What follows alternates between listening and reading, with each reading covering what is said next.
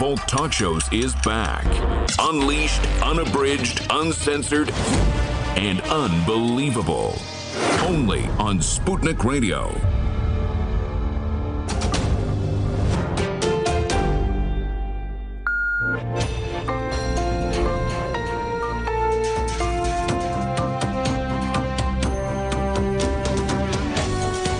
You're listening to Radio Sputnik. Telling the untold. Welcome to the Open University of the Airwaves with George Galloway. Only on Sputnik Radio. Welcome to the mother of all talk shows, the Open University of the Airwaves, the College of Knowledge, where there are no tuition fees and you are positively encouraged to speak back to the teacher. A terrorist running amok on London Bridge in the middle of a British general election. It's deja vu all over again. We'll be asking the questions everyone should be asking, and some people should be answering about where he came from, how he got there, both literally and metaphorically. And on the eve of Donald Trump's arrival in London in the middle of a general election, what could possibly go wrong? We'll be talking to the great Lee Camp Redacted about the NATO summit that Trump has arrived to grace with his presence. And as Boris Johnson blunders through yet another week of the British general election, saying things that no one really understands and dodging any interviewer worthy of the name. And is Labour going to make a comeback now that they've made a turn to the place they ought to have been in this election campaign and long before it? It's rock and roll radio with pictures coming up. Radio Sputnik. We speak your language. The mother of all talk shows. The only education you can get for free.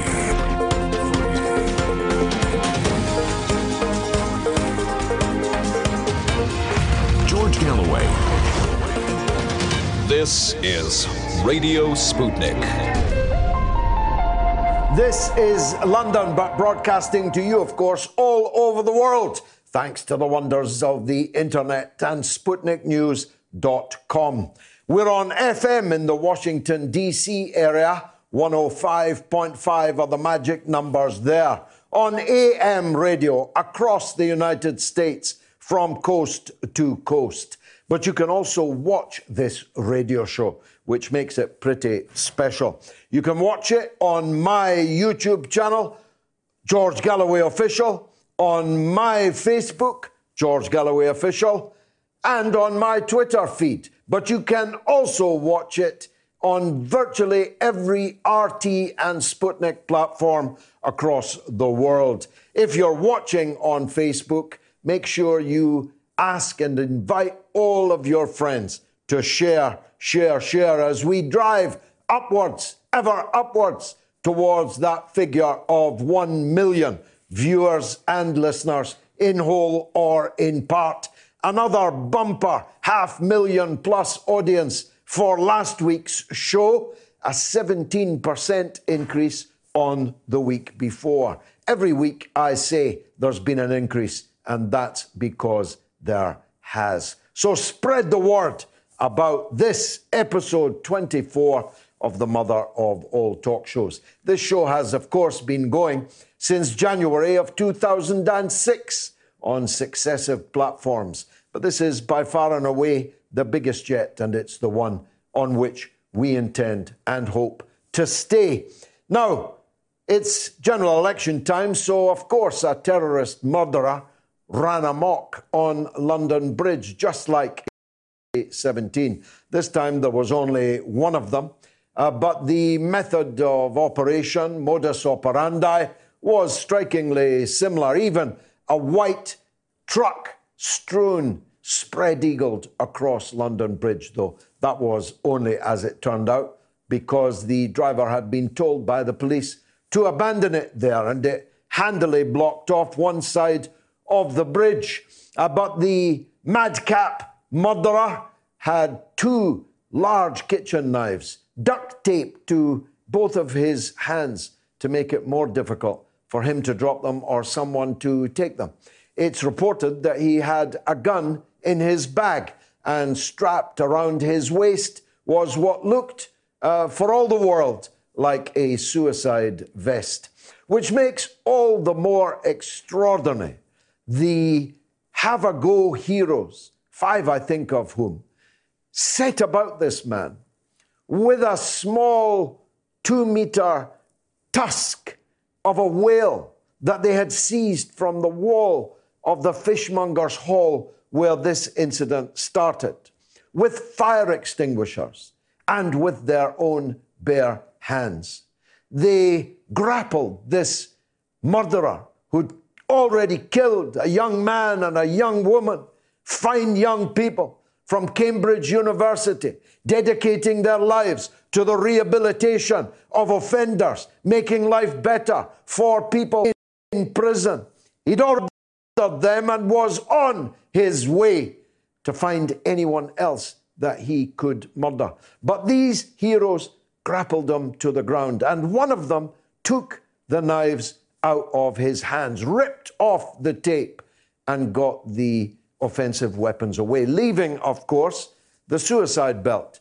I think we should pay tribute to the Metropolitan Police Firearms Squad for the speed and skill with which they dispatched this terrorist murderer. The only good ISIS terrorist is a dead ISIS terrorist. I've been saying that for many years, including when the British government, successive British governments, were doing everything they could to help ISIS win their wars in places like Syria.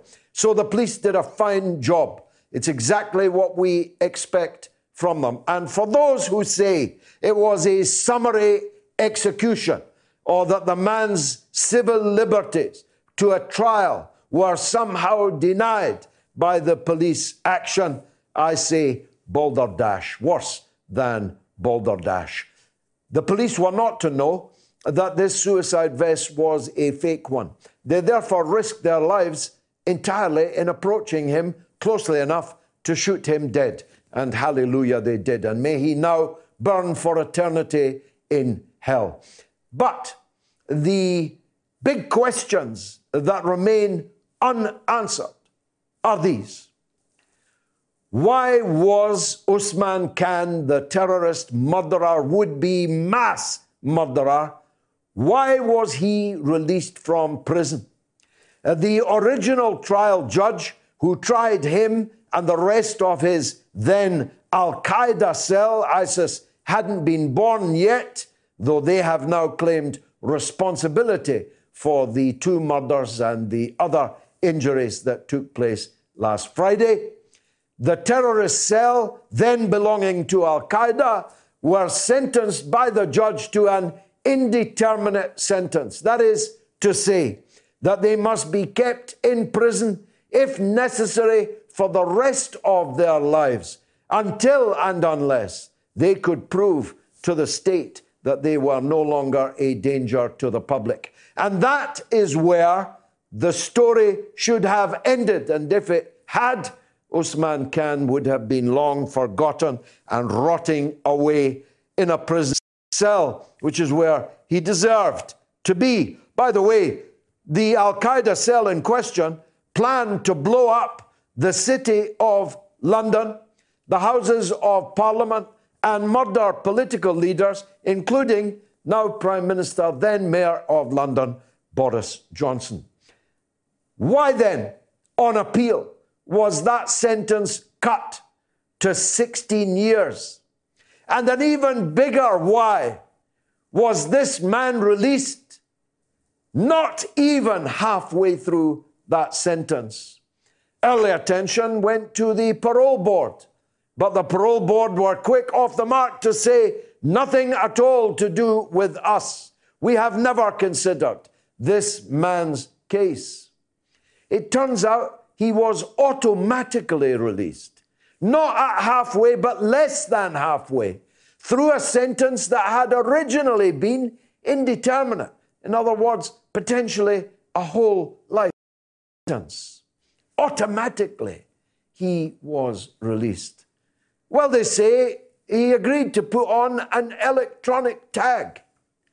But what is the point of an electronic tag if it isn't being monitored? And I presume it wasn't being monitored because, hey presto, the man who planned to blow up the city of London ended back in the city of London on the very bridge within a few hundred yards of the very buildings he had been planning to blow sky high, which got him the jail sentence of indeterminate in the very first place. So, my question is, of course, on the proximate issues involved. Why? Why was he there? Why was he able to be there? Why was he released from prison? And all of that. But you can't avoid the deeper question.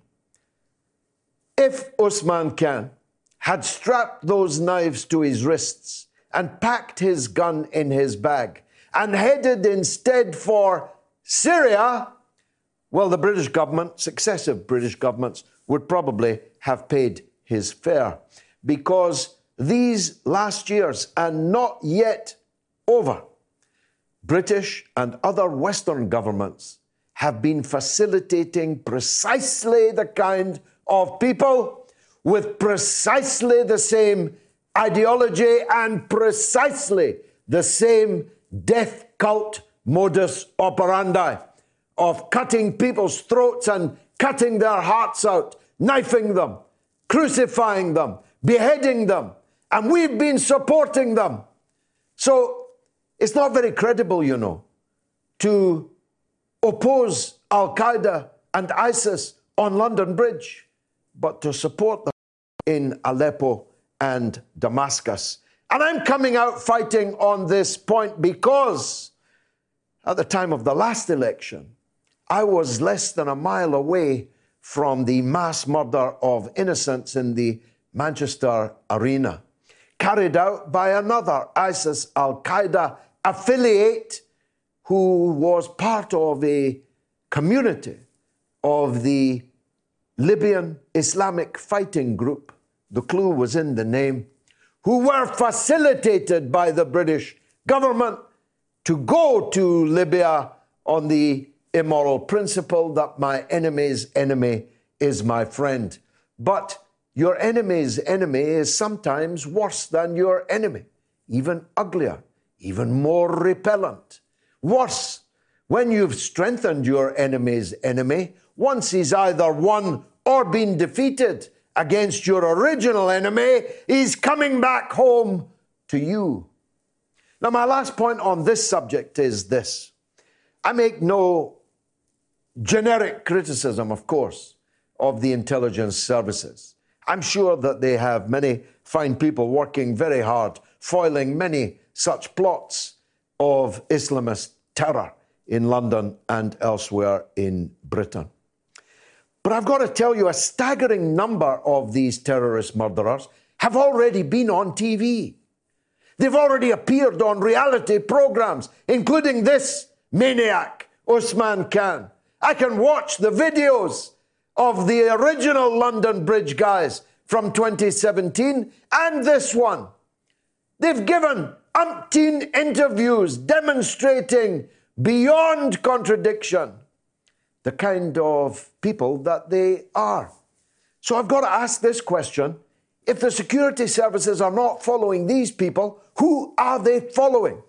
Because one after the other after the other of these Islamist TV reality show stars has ended up dead on the streets of London, having killed many other people before themselves succumbing. And what about this Anjem Choudary?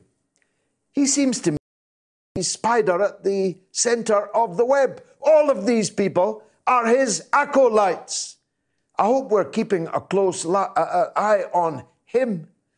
And why not treat it as inherently more than suspicious if you are in the orbit of this mastermind, Anjem Choudary. I don't know quite why. He also is at liberty. Him also having had his sentence cut. We'll be taking calls on all of the London Bridge issues, of course, uh, throughout the show. Donald Trump arrives in, uh, I think, less than 48 hours, maybe just over 24 hours from now. The Trump will have landed. He's here for a NATO summit. If I was pushed to find a bigger waste of time and money it would be in the middle of a British general election hosting a NATO summit, and especially one where the starring role is to be played by Donald J. Trump. What is NATO even for? You may well ask yourself, because NATO was set up to confront a geopolitical challenge, an existential challenge from the Soviet Union and as at the end of the war in 1945. But communism has been 39 years dead. The Soviet Union no longer exists. All of its former satellite states are either in NATO or trying to get into NATO. What is the point of this NATO? And what role is Donald Trump going to play in the general election campaign? I'm willing to bet that Boris Trump, who has drawled his way, sometimes looking like he's brawled his way through yet another week of Britain's general election, and he's bound to be extremely worried about what Donald Trump is going to say or do whilst in England that might affect adversely his chances of forming a majority government after December the 12th. Johnson is now speaking literally robot.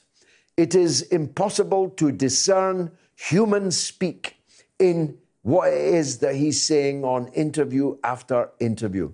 Talk about autopilot. Talk about merely uh, a speak your weight machine. And by the way, Boris, whatever happened to that diet that you were going on? Whatever happened to that no more booze for the rest of the general election? Because you look to me like a man that slept in his car after a night on the tiles. And I don't understand a word that you are saying. And I'm amazed at how bad you are, Boris Johnson. I'm really amazed at it. Is that what you get for all the expensive education that you have had at Eton, at Oxford, in the Bullingdon Club? I'm surprised whatever charm you've got has taken you so far.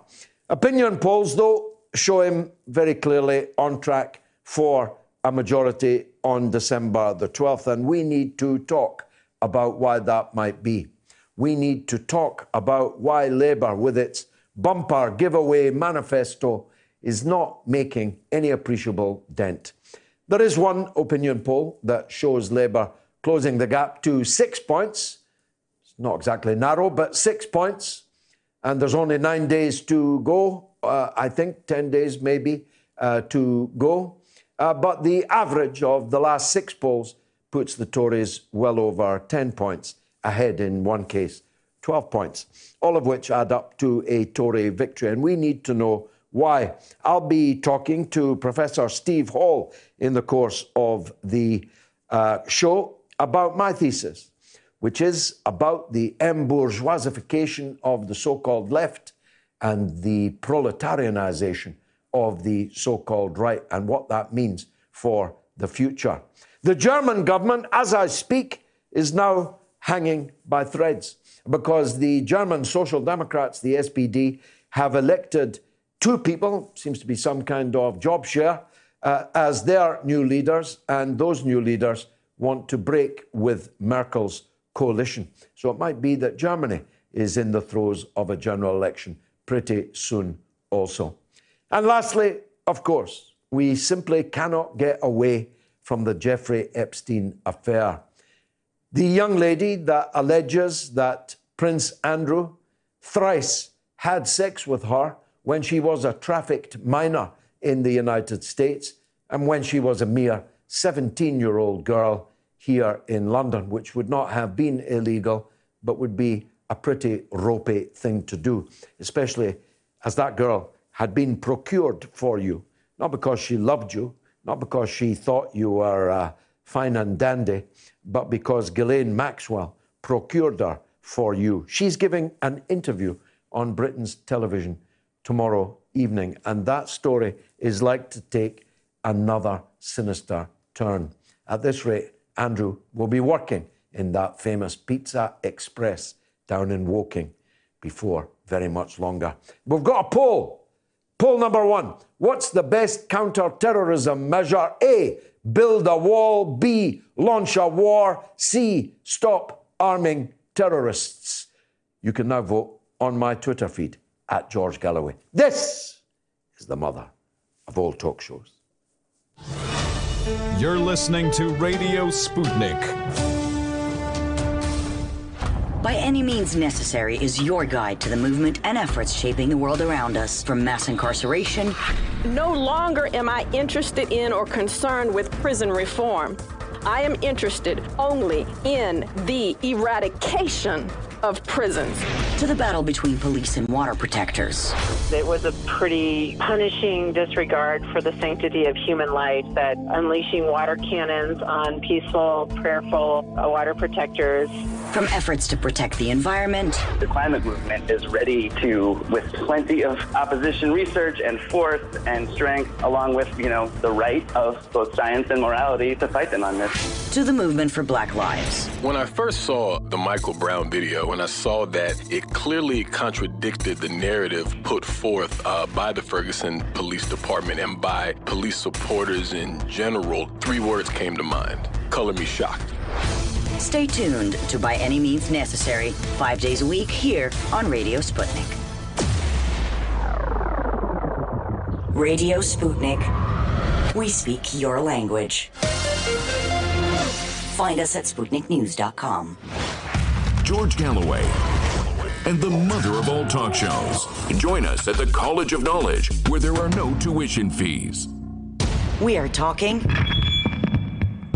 24 hours a day, seven days a week. You are listening. We give you the most essential out of the endless information space. Radio Sputnik, telling the untold. The mother of all talk shows. The only education you can get for free. Only on Sputnik Radio. Now, just so you know, for the second week in succession, this show is the subject of a massive cyber attack. Multiple uh, attacks, denial of service attacks. Last week it was precisely at 7 p.m. Uh, this week they got their retaliation in early and were attacking us from 10 minutes to 7. And apparently, RT News last Monday was also affected by a cyber attack. So I appeal to my friends in the Kremlin to treat this as a matter of national honor and put the best brains immediately into unearthing the source of these now weekly cyber attacks. Is it a state actor?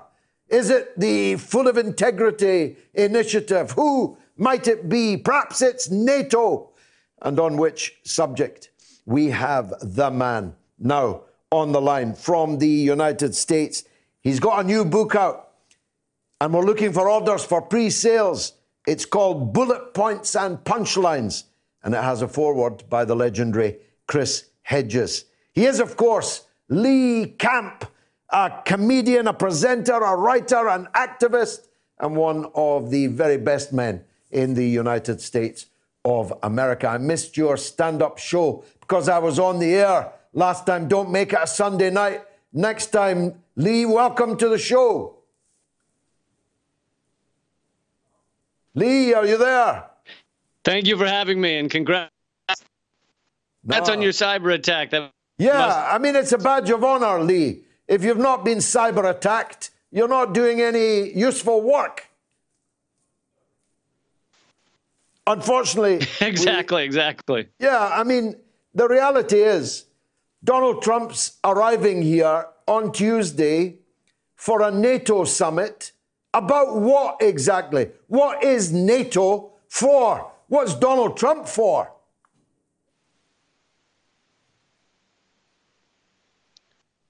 I think we'll need to hang up and dial Lee back again uh, because we need to hear his words of wisdom in perfect clarity. Let me uh, go on to on this day, December 1. On this day, in 1955, one of the most famous, perhaps the most famous icons of the U.S. civil rights movement was in Montgomery, Alabama, for refusing to give up her seat on a bus to a white person.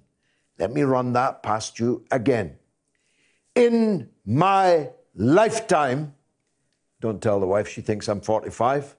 In my lifetime, a woman got arrested in Alabama because she was black and refused to give up her seat to a white person. And these people go around the world lecturing the rest of us on democracy and liberty. She was, of course, Rosa Parks. And five days later, she appeared in court and was fined $10 plus $4 cost for refusing to give up her seat to a white person.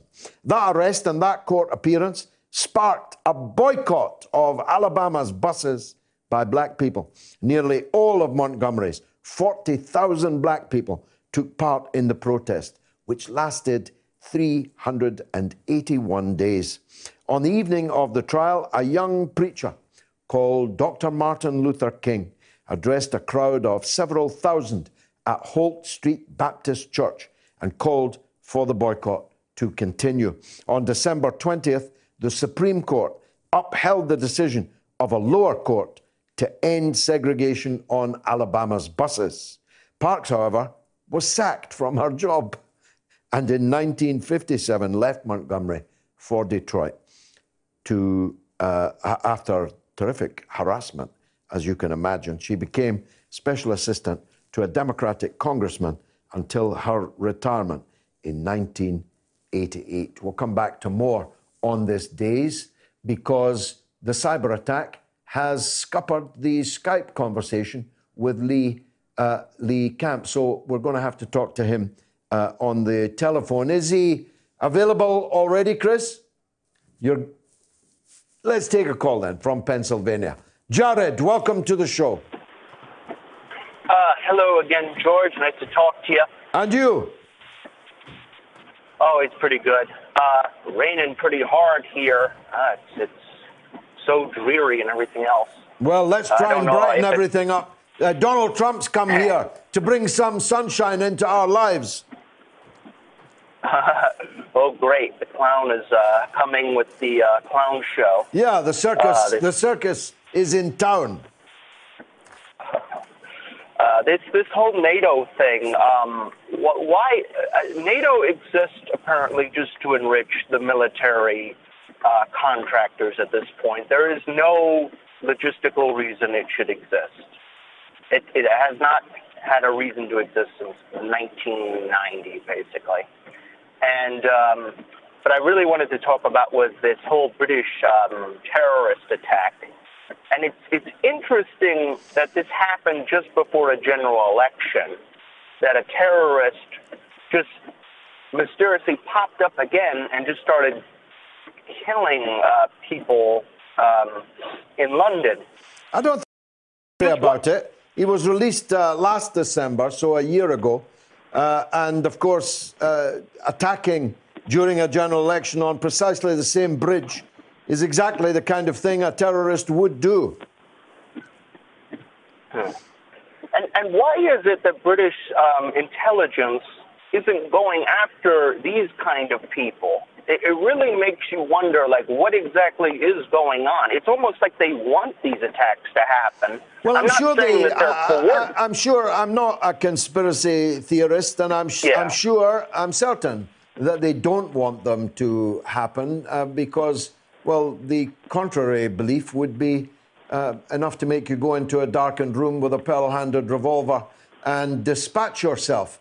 But uh, the question you raise is an important one because this man was convicted for an advanced conspiracy to commit murder and mayhem on a, a, a huge scale. Holy war they wanted to wage in the centre of London. So there's a series of questions that I asked at the beginning of the show, namely how he ended up there. Uh, electronic tag not even being worth the uh, name, really, because it might be electronic, but nobody appears to be tagging you. yeah, they're, they're, tagging you just as good as uh, Jeffrey Epstein uh, was being watched uh, by the cameras, right? Yeah, yeah, good and, idea, good uh, point. Yeah. another another thing, the British. Um, they, they have Julian Assange locked away, locked away, uh, key thrown away, and all and uh, yet they let these um, uh, jihadi terrorists go free. And it's like Assange poses no threat to a butterfly, basically, but you're letting these kind of people roam around the streets, killing, murdering people. And uh, I, I have to point back that this is British and American foreign policy coming back to bite people because they they destabilized uh, Syria. They destabilized Libya. They destabilized Iraq. And these were secular Arab nationalist governments that did um, for the most part, have a safety net and took care of their people. Well, look, uh, it's a bad and line. Uh, it's a bad line, uh, Jared, and it's absolutely true uh, that uh, when we opened the gates of hell in Iraq in 2003, that hell is still burning, and not just in Iraq, though Iraq is burning brightly this evening uh, from uh, all corners of that benighted land. Lee Camp is on the line, this time by telephone. Lee, I'm so sorry we were rudely interrupted by a dastardly cyber attack, but they can't interrupt our telephone conversation. yeah, it's good to hear you, George. Now, uh, Donald Trump's arriving uh, on Tuesday for NATO. So, my first question is what is this NATO summit for? What is NATO for? President Macron has just described NATO as brain dead, and it surely is. It's surely now on the life support machine, and I'm not sure Donald Trump's going to give it much of a, uh, an oomph. What do you say? Well, yeah, I, uh, clearly they're having issues, and I think that the the problem is that the U.S. hegemonic adventurism has even gone too far for NATO, even though NATO has been involved in many of our uh, invasions and attacks in the past. I mean, I, I think a lot of you know, especially Americans, look at NATO as this war legitimizing body. That if it's a good war, then but in in my view, that's just the Christmas wreath on the front of the pedophile's home. You know, it's it, it sits there and everyone goes, oh, well, that must mean it's a good thing. But it, it, it you look in the basement and these, you know, what, what was done to Libya being led by France and the U.S. with NATO's backing was just taking one of the most developed countries in Africa and turning it into a smoldering pile of warring factions. So to act like these are somehow good wars is is just repulsive and, and wrong. There's uh, there is a division opening up. Between some of the NATO powers and the United States. Of that, there's no doubt. I mentioned Macron uh, again. Uh, he declared yesterday, I think, the day before, maybe, that w- Russia is no longer our enemy. Uh, now, that's quite a striking statement to make on the eve of a NATO summit. Are people in the United States aware uh, that the long alliance with many uh, of uh, America's ancient partners. I mean, the Statue of Liberty uh, came from the French to you.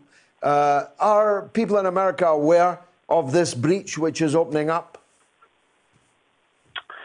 No, I mean I, I haven't seen it. Maybe some are, but uh, you know our mainstream media is so caught up with nothing but uh, impeachment hearings 24/7, or you know, still the McCarthyism that that was with the the RussiaGate uh, hilarious, uh, you know, sketch comedy they did.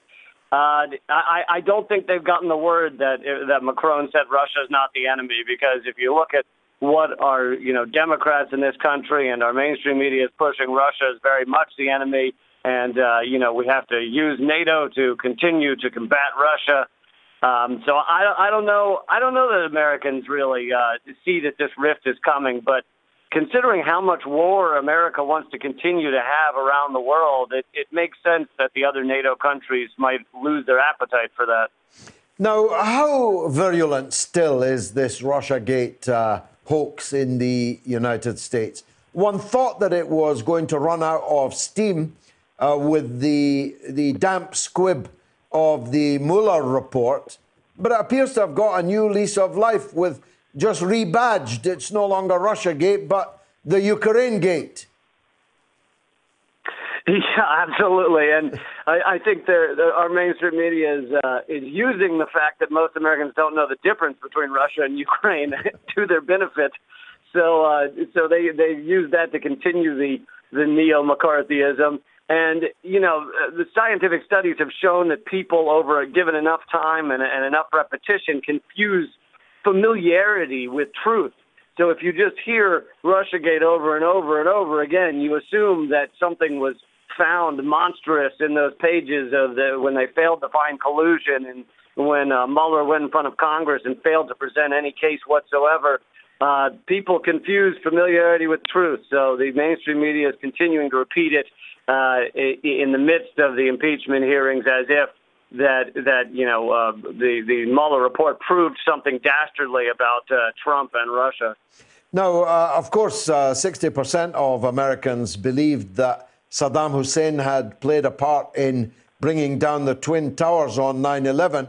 Uh, so that's true. Uh, if you're going to tell a lie, make it a very big one and endlessly repeat it, and perhaps sufficient numbers of people will believe it. But Trump doesn't look all that troubled to me.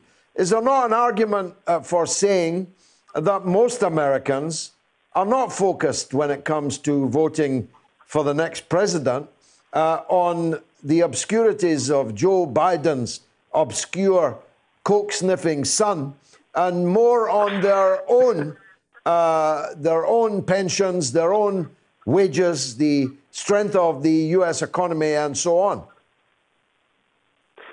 Yeah, I mean, as much as I hate Trump, Trump does know how to talk to what many Americans uh, continue to be concerned about. He, he he convinces them their problems are immigrants, and he talks to that. He speaks to their jobs. He speaks to the economy. Um, whereas the Democrats, it, it's and and much of our mainstream media have just set themselves up perfectly to lose this next election again to Donald Trump. I mean, they've created a hearing that will indict uh, Joe Biden as much as, as it could possibly indict Donald Trump for being corrupt. So, you know, their their so-called front runner is collapsing more every day. They have they they have undermined the true left in the Democratic Party with Bernie Sanders. They either don't speak about him or when they do, they try to uh, act like he's some sort of maniac, but you know, who wants to steal your your your money from everybody in America and uh, they put forward these pathetic, uh, limp uh, candidates, the mainstream candidates like Buttigieg and and Amy Klobuchar and stuff, who who seem to have no hope against a a Donald Trump who may be lying to the American people, but at least he's speaking to what they actually care about.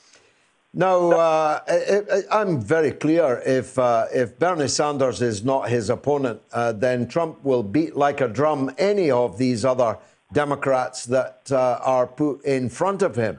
But it, it, continues to astonish me that Biden can be the, still the front runner. Uh, I saw him on television today, despite all the creepy Joe uh, suspicions about him, saying how much he loved it when children on the campaign trail uh, bounced over and, uh, and bounced into his lap. I mean, you can't watch Joe Biden for more than 30 seconds without being amazed at our our. It's really our ruling elite, the media, the Democrats, try, are continuing to try and push him forward. I mean, it's true. Weekend at Bernie stuff. This guy is a, a dead man walking. His his teeth are falling out on stage, literally. His one of his eyes exploded in one of the debates. Um, and they and he he must be on some sort of prescription meds that make him clearly loopy. and yet uh, they keep trying to push this forward because they have nothing else. They don't. The Democrat, the Democratic elites don't speak to the working people. They don't care. They don't know the average American, and so they're just putting pushing forward what they view as the continuance of the Obama administration. But you know, Biden has a, a, list. Uh, I mean, from his racism to his touching women problems to his uh, corruption in Ukraine. It, he, the list of, of problems with Biden is, is just incredible. Yeah, uh, uh, and his false teeth shooting out across the studio floor is just the uh, least of them.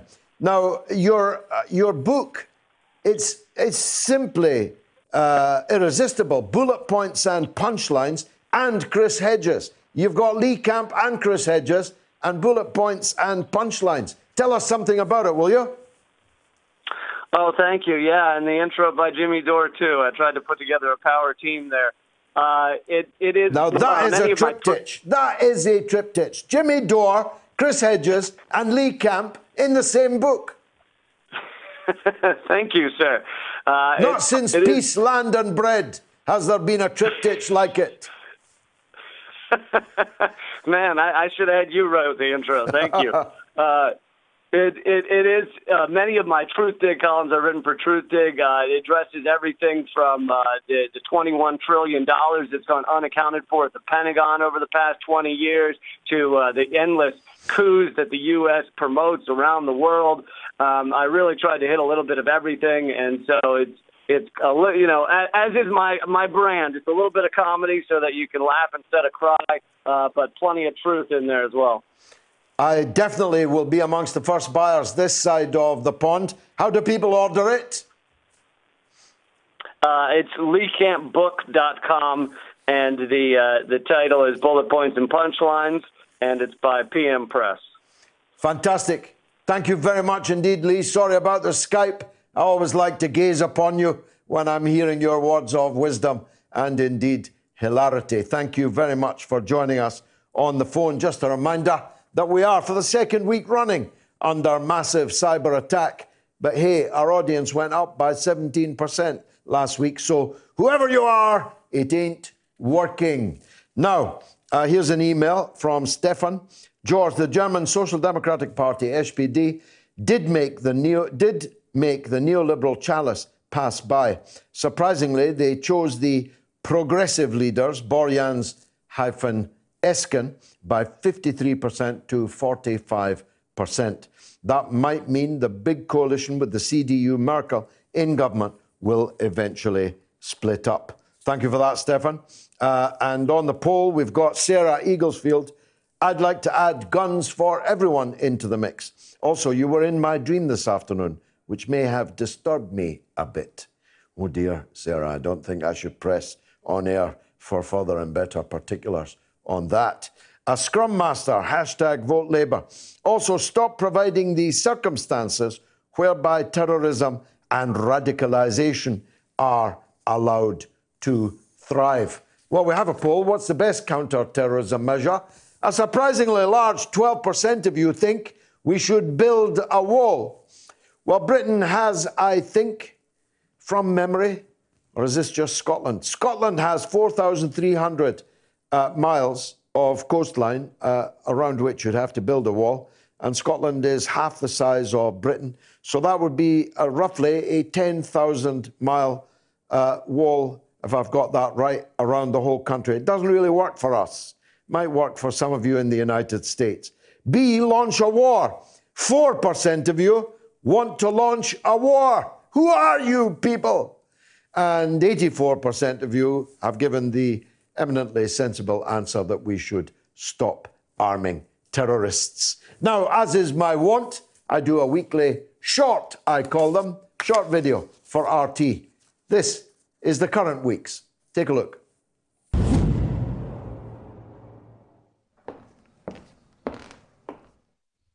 Not so much a car crash interview, more a full on helicopter crash, which has surely burned the royal career of the Queen's favourite son, Prince Andrew, Duke of York.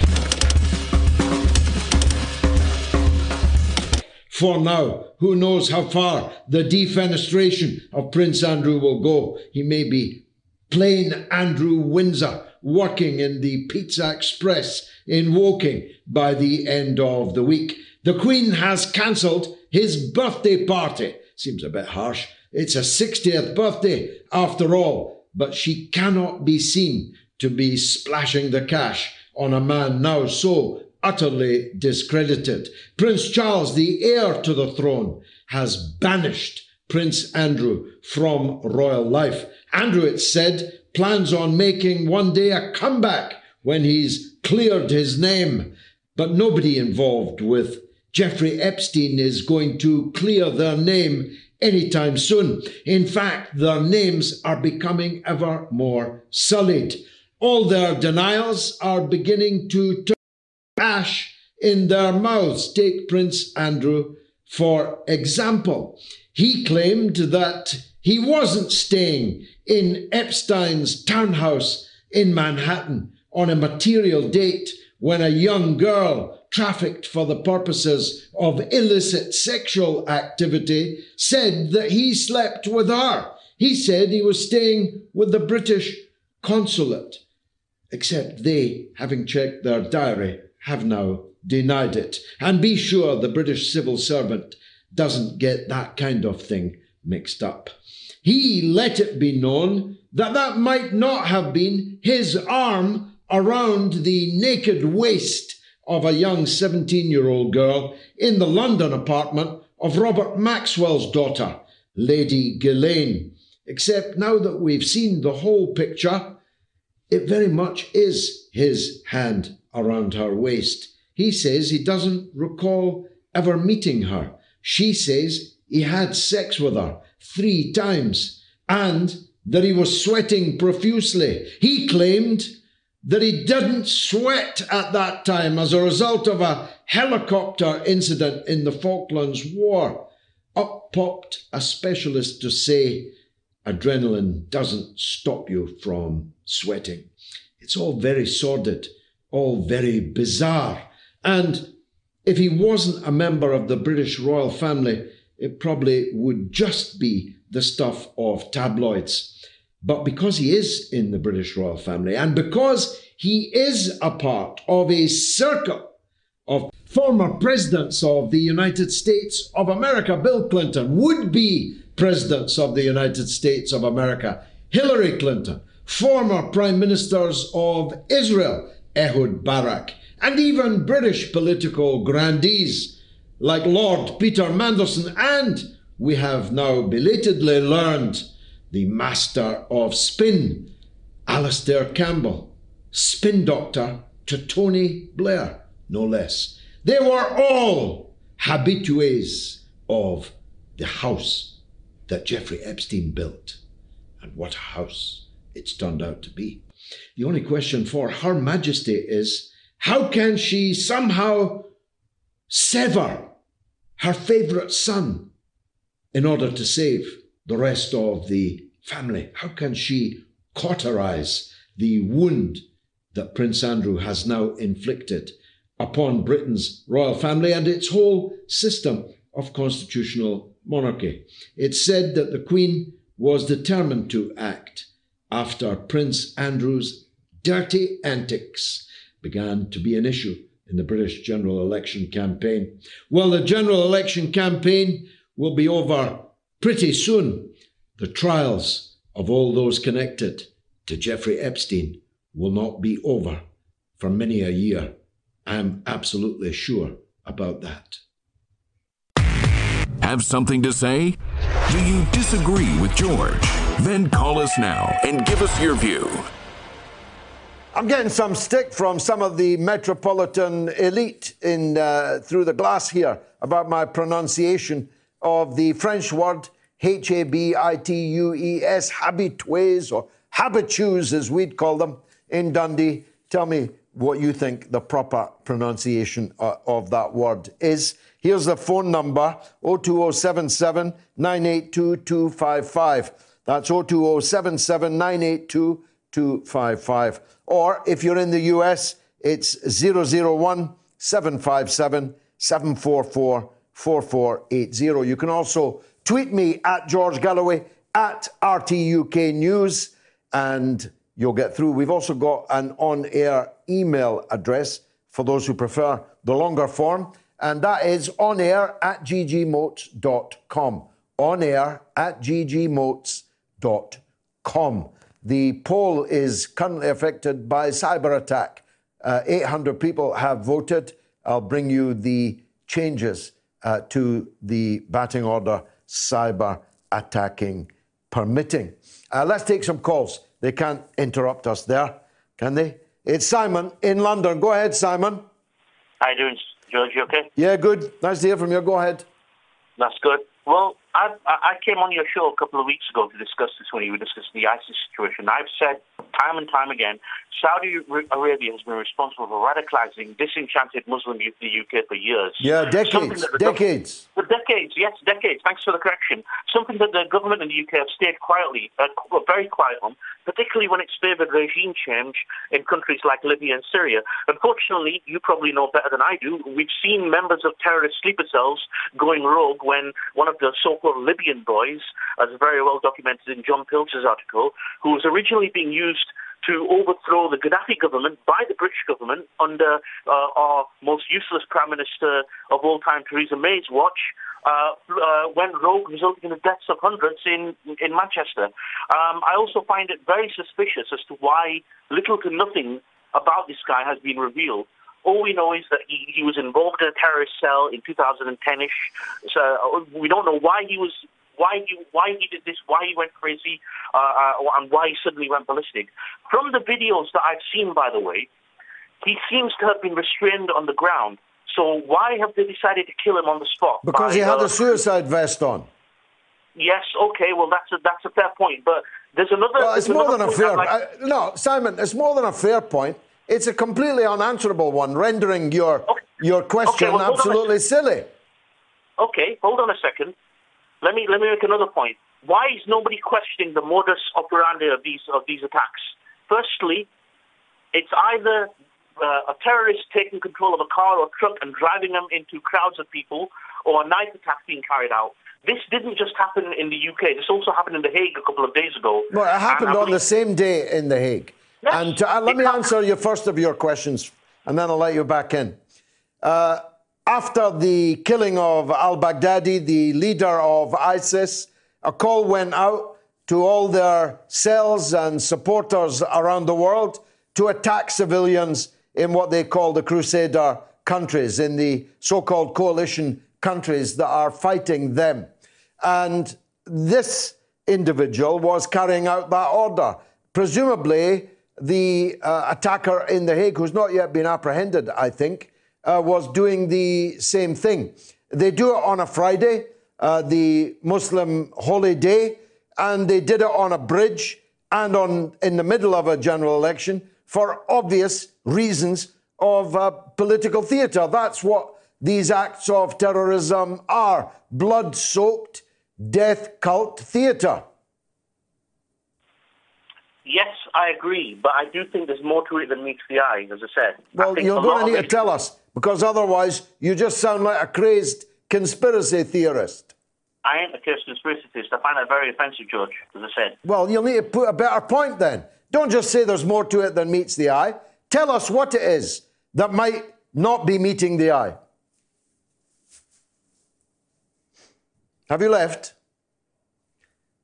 I mean, it's deeply offensive to the dead people, the wounded people, the brave people who disarmed this individual, the people who were cut and slashed but not killed, but are still in hospital. It's deeply offensive to come on the radio with a crazed and even worse, implied rather than directly stated theory that actually this never really happened, that it's a false flag or uh, that it's, uh, there's much more to it than meets the eye.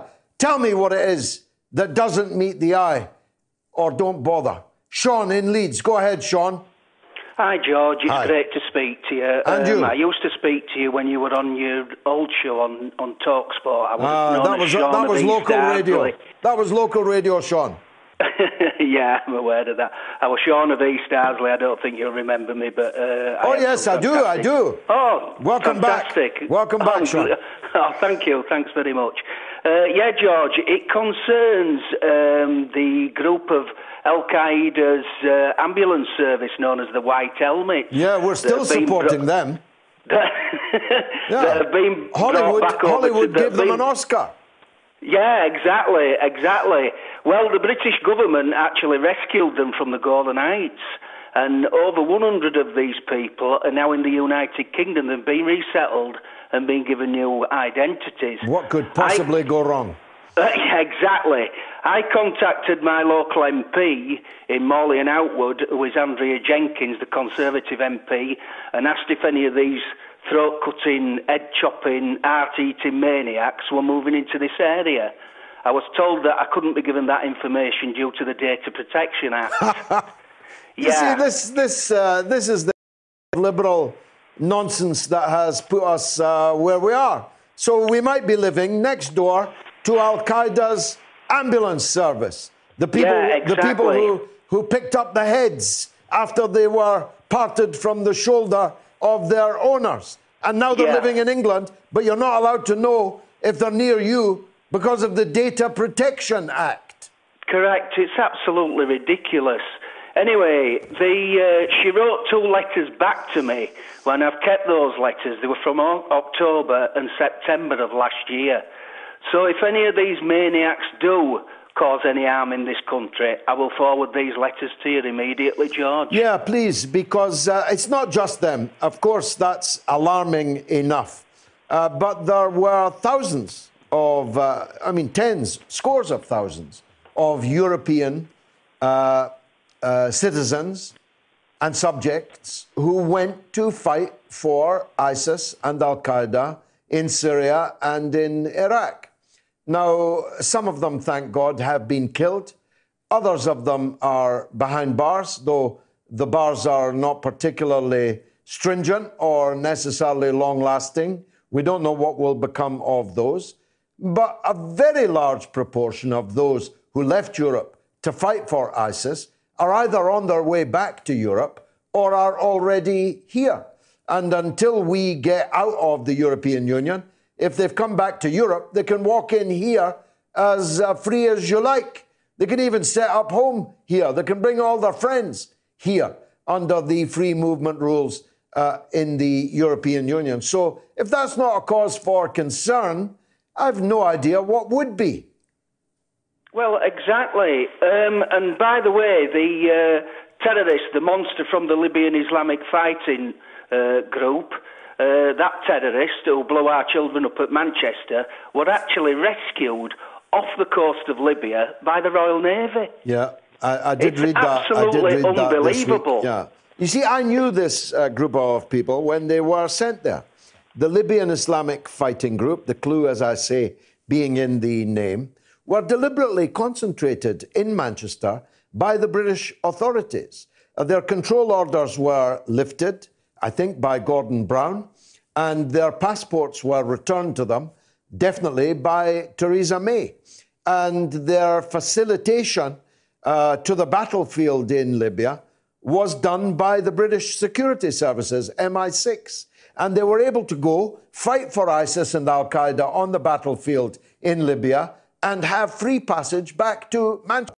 As I say, what could possibly go wrong? Well, we know what went wrong, Sean. And a very significant number of our children were blown apart by a person our Navy rescued off the coast of Libya. Ridiculous, absolutely. And I remember watching Sky TV, uh, and I believe that the fighters over there were from Manchester that were fighting against the Gaddafi regime. Yeah. And the Sky reporters were on the back of the trucks with them, laughing and joking with these Oh, people. yeah, I remember it vividly. absolutely they were roaring. incredible. The- what was the name of that woman correspondent that pops up in all the wars? Roaring down the road in a pickup. Uh, what's her name, Chris? No, it wasn't her. She's the BBC. It was the Sky woman, uh, the new Kate Adie. Anyway, racing, racing down the highway, pickup truck, laughing and joking with these ISIS and Al Qaeda types uh, uh, on their way to uh, eventual victory in Libya. What, what, Alex Crawford, that's it. Thank you very much. Must have been one of the old timers through there that remembered Kate Adie. Uh, she, that was, that was uh, under the old king. Uh, now, thanks, Sean, for that. I need to throw to the news with the lovely Emily Horn. Curious about our curriculum? Have something to say? Then call us now to join the debate on the mother of all talk shows with George Galloway. This is Dominic Carter, a political reporter in New York for Verizon FiOS TV News. This is Dr. Bill Honigman of Progressive Democrats of America, PDAmerica.org. Hey, everybody, my name is Tim Black of The Tim Black Show. This is Tom Luongo of Gold Goats and Guns. Hello, this is Benny Johnson. Hi, this is Juanita Broaddrick, author of You'd Better Put Some Ice on That. This is Jamal Thomas from the Progressive Soapbox. Hey, this is Raheem from D.C. This is Rachel Blevins, a correspondent with RT America, and you're listening to Fault Lines with Nixon and Stranahan. When I'm waking up in the morning, I'm looking for what's on the queue for today. day. I tune to Fault Lines with Nixon and Stranahan the wokest radio show for your wokest AM. These guys are the best in the business and experts when it comes to policy. They're bringing you the top headlines with an angle that you won't see in the mainstream media.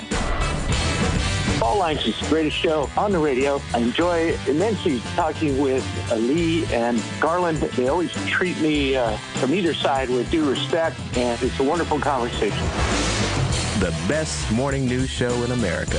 Fault Lines with Nixon and Stranahan. Lee and Garland speak truth to power from the depths of the swamp itself, right here on Radio Sputnik.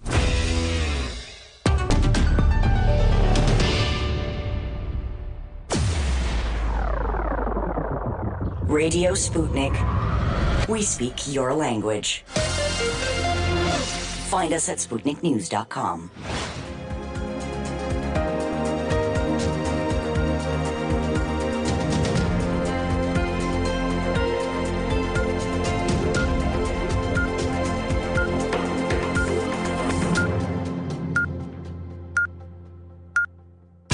Radio Sputnik News.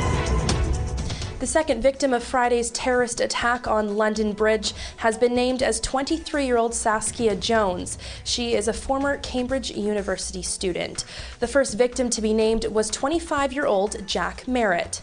Following the attack, the two main political parties in Britain's general election are blaming each other for the early release from prison of the terrorist Usman Khan. Khan, who had served half of his sentence, went on a murderous rampage, which was brought to an end after members of the public overpowered him. He was then shot dead by armed police after he revealed what turned out to be a fake suicide vest. The UK Ministry of Justice has also launched an urgent review. 74 other people jailed for terror offences and released early are to have their license conditions reviewed. Britain's Prime Minister Boris Johnson claims that scrapping early release would have stopped Khan. Labour is blaming budget cuts for what it called missed chances to intervene. 28 year old Khan had been previously jailed over a plot to bomb the London Stock Exchange in 2009. He was initially sentenced to indeterminate detention, which would have allowed him to be kept in prison beyond the minimum term. But in 2013, the Court of Appeal quashed the sentence, replacing it with a 16 year fixed term, of which Khan should serve half in prison. He was released on license in December 2018, subject to what authorities described as an extensive list of license conditions. An Irish citizen who became an Islamic State bride has been arrested after arriving back in Dublin while Lisa Smith and her daughter traveled from Turkey after being deported, arriving in Ireland today. She was arrested on landing, and it is expected she will now be interviewed by police about suspected terrorist offenses. Plans have also been made for the care of her two year old daughter, who was born in Syria but is an Irish citizen. Police in New Orleans say there have been 11 victims of a shooting incident in the city's French Quarter tourist hub. U.S. media quoted one officer as saying two people were in critical condition. No fatalities have been reported. The incident took place on Canal Street between Bourbon and Chartres Streets at about 3:20 local time today. Police said on their Twitter feed that one suspect had been apprehended near the scene, while they later said the person's possible involvement was still under investigation and that no arrests had been made. Video footage from the scene showed numerous police vehicles cordoning off an area as forensic teams made checks. While the French Quarter has been hosting holidaymakers marking the weekend after Thanksgiving. On this weekend in 2016, a man was killed and nine other people wounded in a shooting on Bourbon Street. In June 2014, another shooting incident on the same street left one person dead and nine injured. People in China are now required to have their faces scanned when registering new mobile phone services, as the authorities seek to verify the identities of the country's hundreds of millions of internet users. The regulation announced in September came into effect today. The government says it wants to protect the legitimate rights and interest of citizens in cyberspace. China already uses facial recognition technology to survey its population. And finally, U.S. composer Irving Burgie, who helped to popularize Caribbean music with hit songs like Day-O, has died aged 95. His death was confirmed by Barbados Prime Minister Mia Amor Mottley, who called for a movement of silence for the man who wrote its national anthem. He was best known for helping singer Harry Belafonte bring calypso music to the mainstream. The 1950s song Day-O went on to not only be used in films, adverts, and even as a wake up call for astronauts in space. The calypso hit featured in the popular film Beetlejuice and had been sampled by rapper Lil Wayne and singer Jason Derulo. His website says his songs have sold more than 100 million records worldwide. Well, that's all for Sputnik News. I'm Emily Horn. You're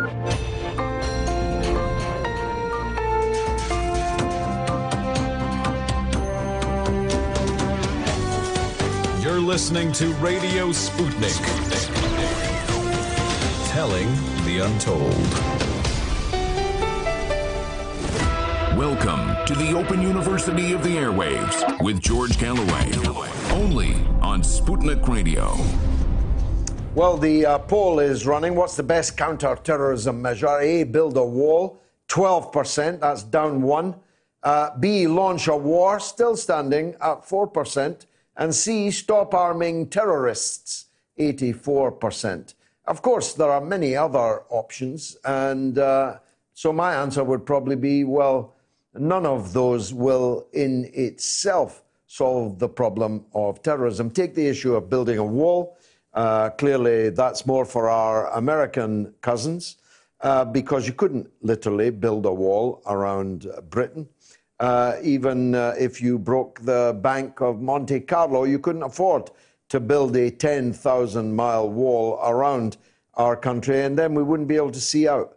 Uh, but in the sense that building a wall means maintaining a properly policed border that we control ourselves, I'm actually strongly in favour of that. But that wouldn't have solved Friday's problem because I'm not sure that the murderer on Friday had ever actually been outside of Britain.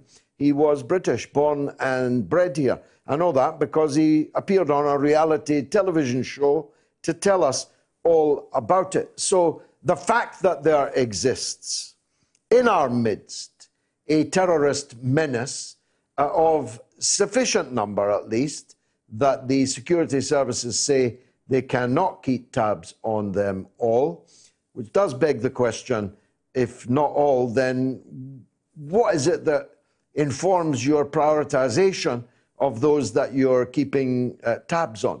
Maybe stop keeping tabs on me, and that'll free up somebody to keep tabs on uh, one of these mass murderers. Just saying. Uh, anyway, the email address is onair at ggmoats.com. More than a thousand people have voted so far. Lots of emails coming in. Uh, George, do you think the intelligence services have a history of letting a few attacks take place to suit the bigger goal, not least of which is the millions pumped into it? I can think of the dirty war in the north of Ireland, for example. Should we not seek answers and have real insight into what they do? Absolutely. we uh, should seek answers and have proper democratic ap- accountability of our security uh, forces, something we, quite frankly, do not have at this minute. And without a doubt, it is demonstrated, again, beyond all contradiction, that there was British state collusion uh, with murders in the north of Ireland for decades uh, during the long war the, from the late 1960s onwards. And this has been exposed now by film after film. Uh, none better than the one made by my good friend Sean Murray, who just won the Northern Ireland Royal Television Society Award uh, on the, his film uh, Unquiet Dead on the Glen Anne Gang. So that was from Frank in Bristol. Uh, George, I heard the UK government is negotiating a post Brexit trade deal with the orange freak in the White House. One of the issues is the expiration of drug patents, and the negotiations have gotten to the point where they're talking about the UK adopting an American style healthcare system. Is this really true? Do the citizens of the UK have any idea the hell most people go through to get decent, affordable healthcare in the United States? Do the people know that healthcare is still the number one cause of bankruptcy in the US? What does Labour say about this? That's from Jim L. in Fort Collins, CO. Is that Colorado? CO. Uh, very good points, uh, Jim. We uh, dealt with this at some length in last week's show in the segment on the great NHS heist. Alan Marshall says on Twitter the best anti terrorism idea would be to make people's lives much better in those countries. Don't do coups, don't use intel agencies, don't bomb them, don't invade them. Well, as I said, Alan, this uh, killer uh, was British, uh, born here and raised here, and as far as I know, never actually left the country. Now, let me carry on because there's lots more. Uh, you know it makes sense, Jimmy. If you want to stop terrorism, stop illegal wars. If you bomb some country, don't be surprised if someone comes over to give some payback. And if it looks like all the West wants to do is bomb Islamic countries, don't be surprised how easy it is for some to be radicalized. Well, again, up to a point, Lord Copper, uh, as the old saying goes. It turns out that this man was radicalized by the group formerly known as Al Muhajirun. And of course, Anjem Choudary is uh, one of the linchpins of that. But there was another one, a big fella called Brooks. I can't remember his first name, but I remember his face and his hot breath very well. Uh, because this group actually took me hostage, me and my daughter and her then very young baby in her arms, in an old people's meeting uh, in the basement of uh, a tower block in the East End of London. They came in en masse and they locked the door behind them. And they talked about hanging me uh, from a noose. Uh, later that night, terrible vengeance was visited upon them by my supporters, and casualties from Al Muhajirun were being taken to East End hospitals uh, all over the shop and for many hours.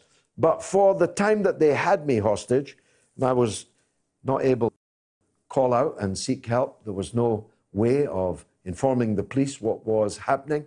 It was a truly terrifying experience. And my daughter, God bless her, marched to the front of the room with her baby in her arms and stood right in front of me, thinking naively that these people were sincere Muslims who would not put their hand on a woman. But of course, there's nothing Islamic about these people. This is a death cult. And we have to face the fact that we have people like that in our midst. And it's our duty, leaving aside all questions of foreign wars and invasions and so on. And I'm not in second place to anybody in this country in opposition to those things.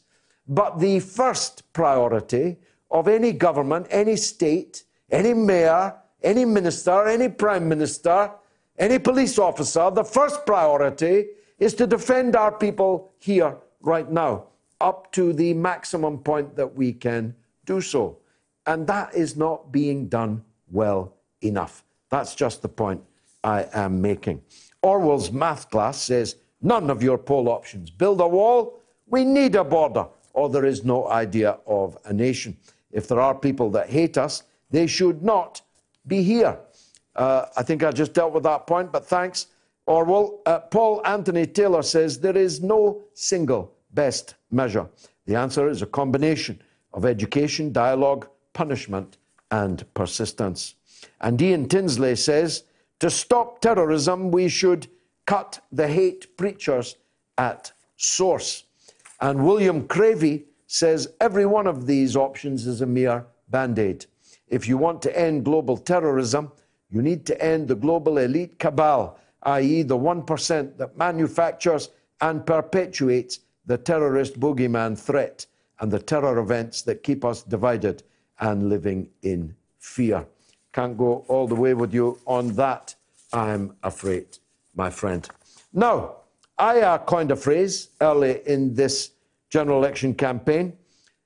It was when I talked about the embourgeoisification of the left and the proletarianization of the right, only to discover that my next guest has been preaching and teaching and writing about this precise phenomenon for some considerable uh, time. He is the emeritus professor of criminology, Steve Hall, and he's written a wonderful article called Back to the Future on the British liberal left's return to its origins. Professor Hall is on the line now. Professor, welcome. Hi, George. Nice to, nice to talk to you again. Yes, yes, it's a while since I've seen you. I hope you're okay. Yeah, by the grace of God, I'm good, and I'm uh, daily experiencing uh, the precise thing that you and I are both uh, talking about. But you go first. Summarize your article for us, will you? Well, I could have called it "We was robbed," you know, because the, the, since the, the the inception of the left various groups coming together in the 19th century in Charter, Social Democratic Federation, etc. Um, the working class voice, the voice of its experience, its everyday experience, um, and the voice of, of, of, its structural location, where it was located in in a society, in you know, in the, the, the uh, heyday of industrial capitalist society, was virtually absent from the discourses and narratives that were so, that, that, were uh, emerging amongst these various leftist groups. Um, some groups, um, indeed, Social Democratic Federation, officially excluded working class people from um, their um, hierarchy.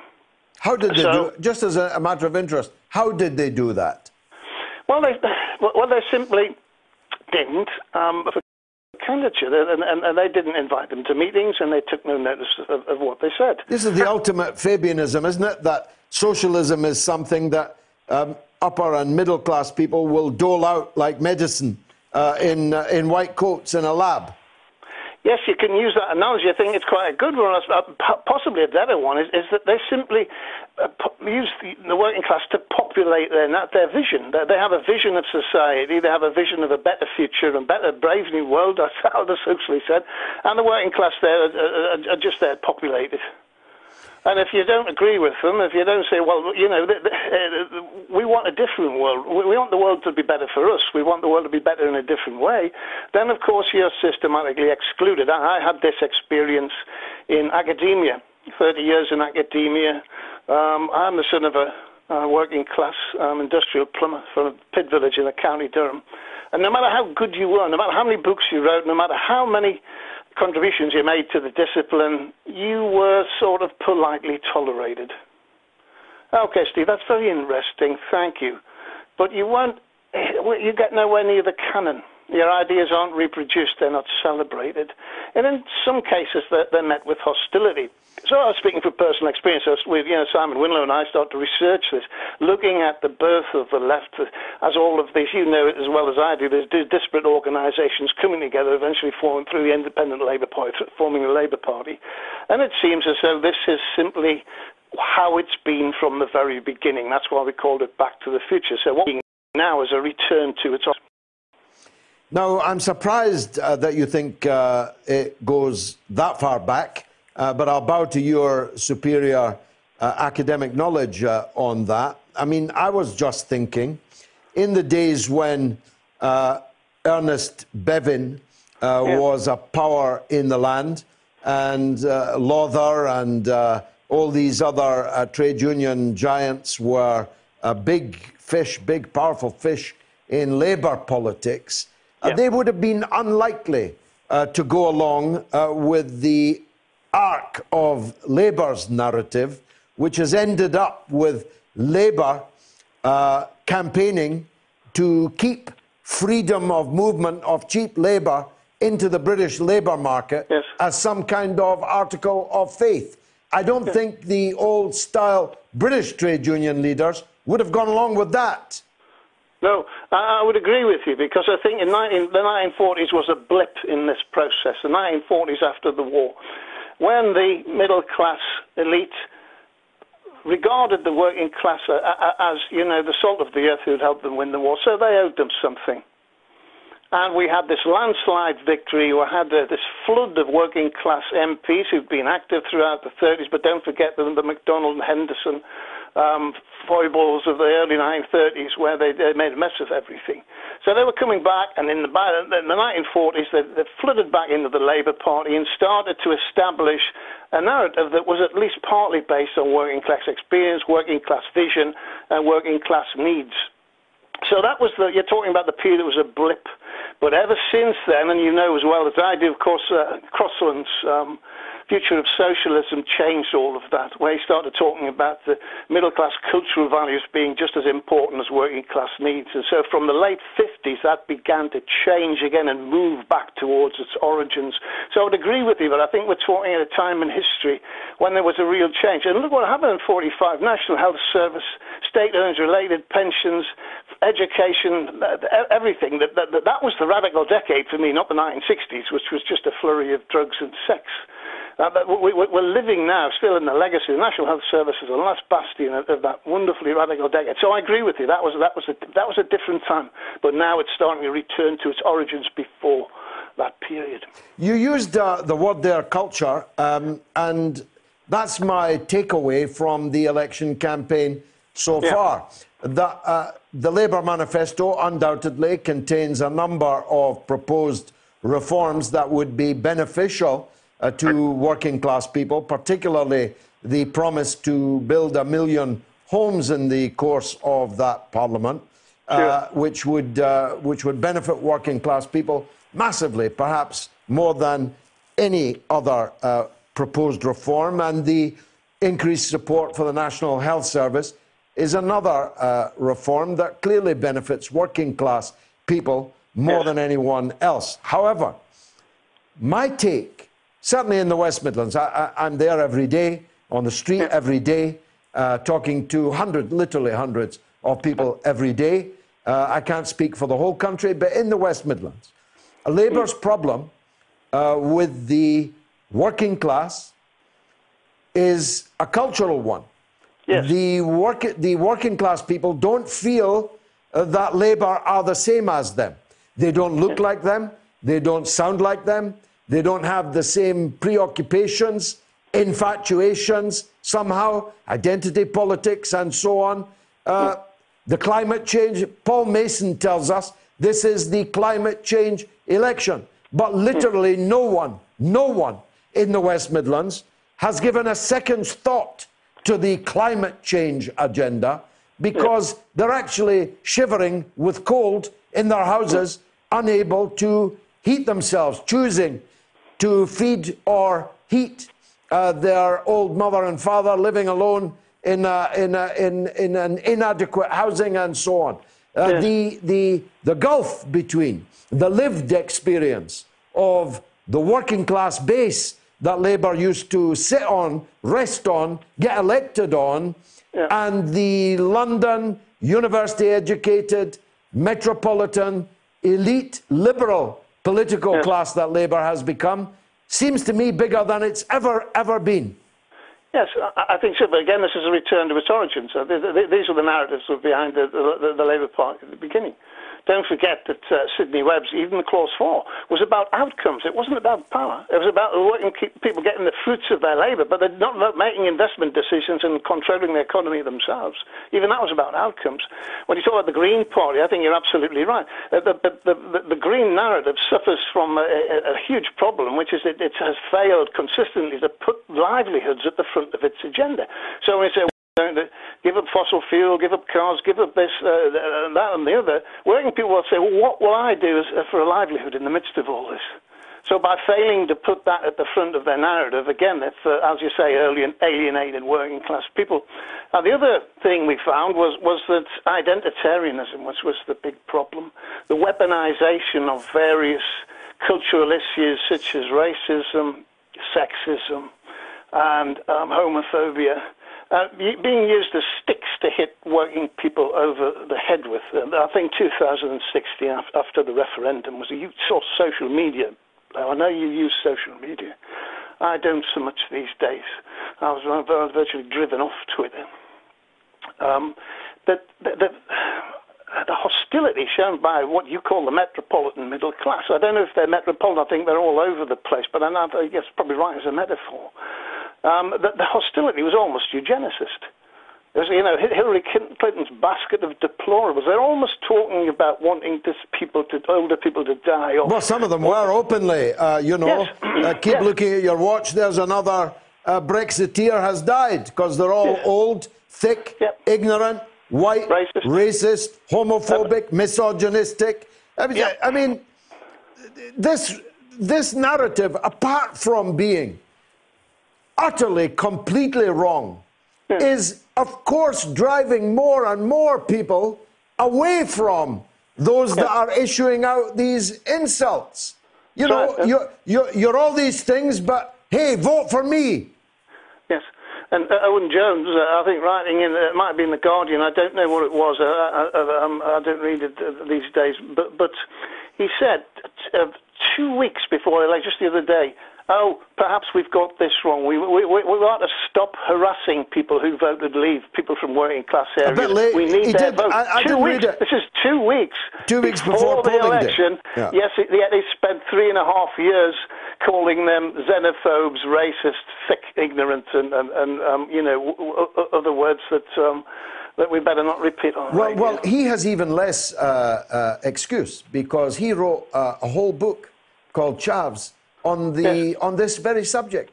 And yes. he wrote a column just before the referendum campaign started in 2016 advocating Brexit. He did a volte face so complete that the rest of us who followed his original advice suddenly became part of the basket of deplorables. Absolutely, and so did Mason. Mason was shilling for uh, leave a few years ago too. I mean, Larry Elliott is the only journalist who's, who's stuck to his guns. So what does this mean? This means that it's part of the lingua franca of liberal media, and to, to keep your job in media, you, you, you've got to, to have a go at Brexiteers. You've got, you, you've got to put Brexiteers in that bracket it seems quite obvious to me that, that, that such an incredible vote for is, is the product of, of, of peer pressure, it's a pressure of the work. You don't know what they believe. And one of the things I always I, I'm not bullying you up here, Judge. One of the things I always admired about you is your honesty and you stick to your principles. But these people seem to blow with the wind, and that wind certainly seems to align with um, mm. the, the, the, editorial policies of, of, the media in which they work. Yeah, yeah, yeah. Um, as Groucho Marx said, these are my principles, but if you don't like them, yeah. I have others. others uh, yeah. Now, uh, what does all this mean uh, in practical terms? I use the phrase, it was uh, uh, deliberately uh, baroque. Yeah. The embourgeoisification of the left and the yeah. proletarianization of the right. So that yeah. now, Boris, 49% of working class people yeah. are going to vote for Boris Johnson. Only 17% of working class people are going to vote for Jeremy Corbyn. True. That means but, that the twice that, because Corbyn's on roughly 34 at the moment, between 30 and 34. That means that half of his vote is coming from non working class people. Now, that might be fine because originally the idea was that we'd have a mass labour movement of working class people and allies who yeah. are not working class, the likes yeah. of Mr. Benn, Mr. Cripps, uh, Mr. Uh, uh, um, uh, Crossman and so on, who were not working class but were allies of the working class. But that all got turned around, didn't it? Well, I think it did. Mm, uh, uh, but I think, okay, 49% are, are voting for Boris Johnson. But how many of that 49% are not voting for Boris Johnson as much as voting against what they think Jeremy Corbyn represents? Mm-hmm. And probably think wrongly, because I don't think Corbyn's such a bad bloke. No, that's right. Um, I don't think he's entirely in the pockets of the metropolitan liberal left, if we want to call them that. Um, uh, and so I think they're, they're voting negatively. And the problem is that we're living not just in the era of post-truth, we're living in the era of negative politics. You're voting for somebody because you don't like the other. And uh, uh, don't forget, that in 2016, now don't quote me on this, I think it was 34% didn't vote. Yeah. Now, I think a lot of that, you know, I don't know exactly how many, I'm not a political scientist. Well, it'll be more. I'll be more this time because it's going to be dark Yeah. at half past three, and it's going Yeah. to be bitterly cold. Yeah, yeah, yeah. Certainly, older people and, and, and people, some people with kids might, might, not bother turning up. But, but, but Uh, certainly, 34%, I, I, I where, would where imagine I am, there'll not be more than 60% people voting. Yeah, yeah, I think that 34%, and whatever it is this time, the percentage of that percentage that uh, were constituted by working people, I think, was very high. And these are the people that Labour are are not getting through to. Some people are drifting to the right, and you know yourself because you read our book uh, uh, three Yeah. years ago that Yeah. some, a minority, uh, not, not an electoral force, but a minority are drifting to the far, far right. So that sort of area from the centre right to the far right, you're seeing this drift into that space of, of uh, former Labour voters. And we can't afford to lose these people. We can't afford people to become cynical and stop voting. There's always been a, a large percentage of, of uh, well, not a large percentage. I mean, it was very, very small in 1945, wasn't it? In 1945, when we had clear messages, when, as you say, even the middle class members of the Labour Party or allies of the working class, they talk in the working class language. They talk about economics, they talk about jobs, they talk about prosperity. They didn't harangue them about residual cultural prejudices. Now, don't get me wrong, we must get rid of these cultural prejudices. But that's an educational issue, it's a cultural issue. If we stick to the politics that affect us, all politics about the issues that affect everyone, national health service, jobs, prosperity, and yes, the Green New Deal is important, but you've got to somehow inject public money into the system to create a job guarantee program. I'm very keen on the modern monetary theory. Um, um, Do you think the Labour Par- Do you think the Labour Party is savable if they lose this general election? I personally don't. I think there'll be a need for a new uh, working class uh, political force because uh, if Jeremy Corbyn couldn't do it, I'm assuming that he won't. Of course, I hope that he does. Uh, but if Jeremy Corbyn can't do it, Emily Thornberry, Lady Nugee, certainly ain't going to do it or even try to do it.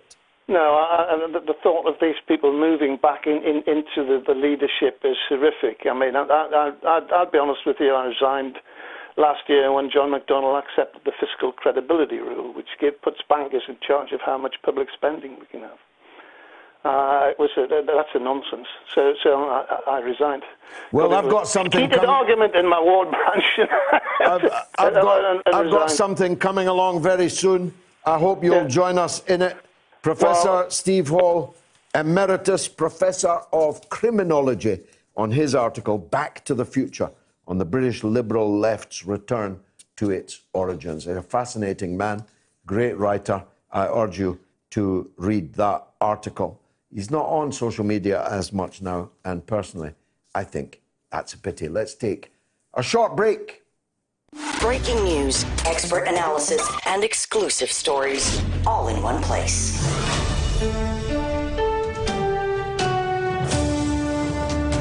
Radio Sputnik, telling the untold.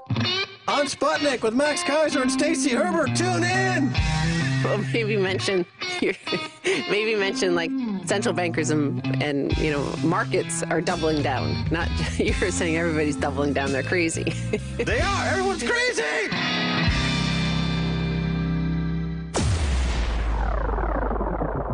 Radio Sputnik. We speak your language.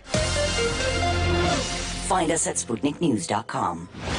Global higher education with one of the world's best known iconoclasts. The mother of all talk shows with George Galloway.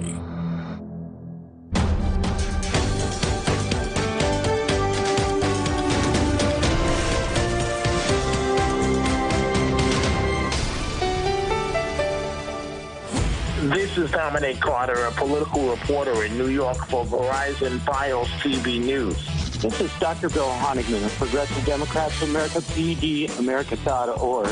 Hey, everybody, my name is Tim Black of The Tim Black Show. This is Tom Luongo of Gold Goats and Guns. Hello, this is Benny Johnson. Hi, this is Juanita Broaddrick, author of You'd Better Put Some Ice on That. This is Jamal Thomas from the Progressive Soapbox. Hey, this is Raheem from DC. This is Rachel Blevins, a correspondent with RT America, and you're listening to Fault Lines with Nixon and Stranahan. When I'm waking up in the morning I'm looking for what's on the queue for the day, I tune to Fault Line with Nixon and Stranahan. The wokest radio show for your wokest AM. These guys are the best in the business and experts when it comes to policy. They're bringing you the top headlines with an angle that you won't see in the mainstream media. Fault Lines is the greatest show on the radio. I enjoy immensely talking with Lee and Garland. They always treat me uh, from either side with due respect, and it's a wonderful conversation. The best morning news show in America. Fault Lines with Nixon and Stranahan. Lee and Garland speak truth to power from the depths of the swamp itself, right here on Radio Sputnik. Tune in every Monday to Loud and Clear with Brian Becker for our regular segment Education for Liberation with Bill Ayers, where we take a look at the state of education across the country. What's happening in our schools, colleges, and universities, and what impact does it have on the world around us? Our resident expert is Bill Ayers, the legendary activist, educator, and author. Tune in to Loud and Clear this Monday and every Monday for Education for Liberation with Bill Ayers. Curious about our curriculum? Have something to say? Then call us now to join the debate on the mother of all talk shows with George Galloway. The telephone number uh, is 02077 982 255. And if you're in the US, 001 757 744 4480. Or tweet me at George Galloway at RTUK News. And you can also, of course, use the on air email on air at ggmoats.com, I think. Yeah. Uh, now, I'm joined by Shaun Attwood, who's an author and speaker, and the book that he has written, judging by its cover, I know you shouldn't judge a book by its cover, seems to zero in on some of the culprits uh, that I have in my sights, also Bush and Clinton, the body count, the Clinton body count, all the mysterious deaths and disappearances, silences that have somehow overcome so many of the people who have been involved in the crimes of Bush and Clinton, Mr. and Mrs. And of course, because he's an expert on them, he's an expert on Jeffrey Epstein. He is Shaun Attwood, and he joins me in the studio now. Shaun, thanks very much for coming in. Let's let's speak about your book first, and then I want to take advantage of your encyclopedic knowledge of the Epstein affair. I served six years in Arizona State Prison, and I started writing about the prison industrial complex. Then I moved over to the war on drugs. That led me to Iran Contra. So, this book, first chapter, is about Linda Ives, mother of one of the boys on the tracks. Two kids, they'd seen a CIA drug drop, I believe, and they had been killed and laid down side by side on the railway tracks. The medical expert who was working for Bill Clinton, who was governor at the time of Arkansas, said they'd smoked so much weed, they'd gone into a psychedelic trance, fallen asleep side by side on the tracks, and the train had run over them. Complete and utter nonsense. So the book takes you through numerous victims of the Clintons, all the way to a Jeffrey Epstein at the end. I'll need to ask you, because the audience will, what were you doing for six years in the Arizona prison system? As a young person, I got interested in the stock market at 14. At 16, I was already trading it. made a couple of million in the stock market in my 20s, had no common sense or emotional maturity whatsoever, started to throw Manchester style rave parties with it, and had people smuggling ecstasy over from Holland. So I was knowingly breaking the law, take full responsibility. America was good for me. SWAT team smashed my door down, and I ended up in Sheriff Joe Arpaio's jail, which has got the highest rate of death in America. Hmm. National Geographic Channel, they did my Banged Up Abroad episode. They researched 62 people died in that jail around the time I was there over a five year period. People looking at Epstein, they're saying, you know, how can this happen? How can be, people be killed in, in prison like this? They would kill you for $50 worth of heroin where I was housed. I've got videos of the guards murdering mentally ill prisoners, and these guys had hardly committed any serious crimes. And afterwards, those guards were actually given promotions and pay rises by the sheriff. People get killed by the guards. The guards don't intend to kill them.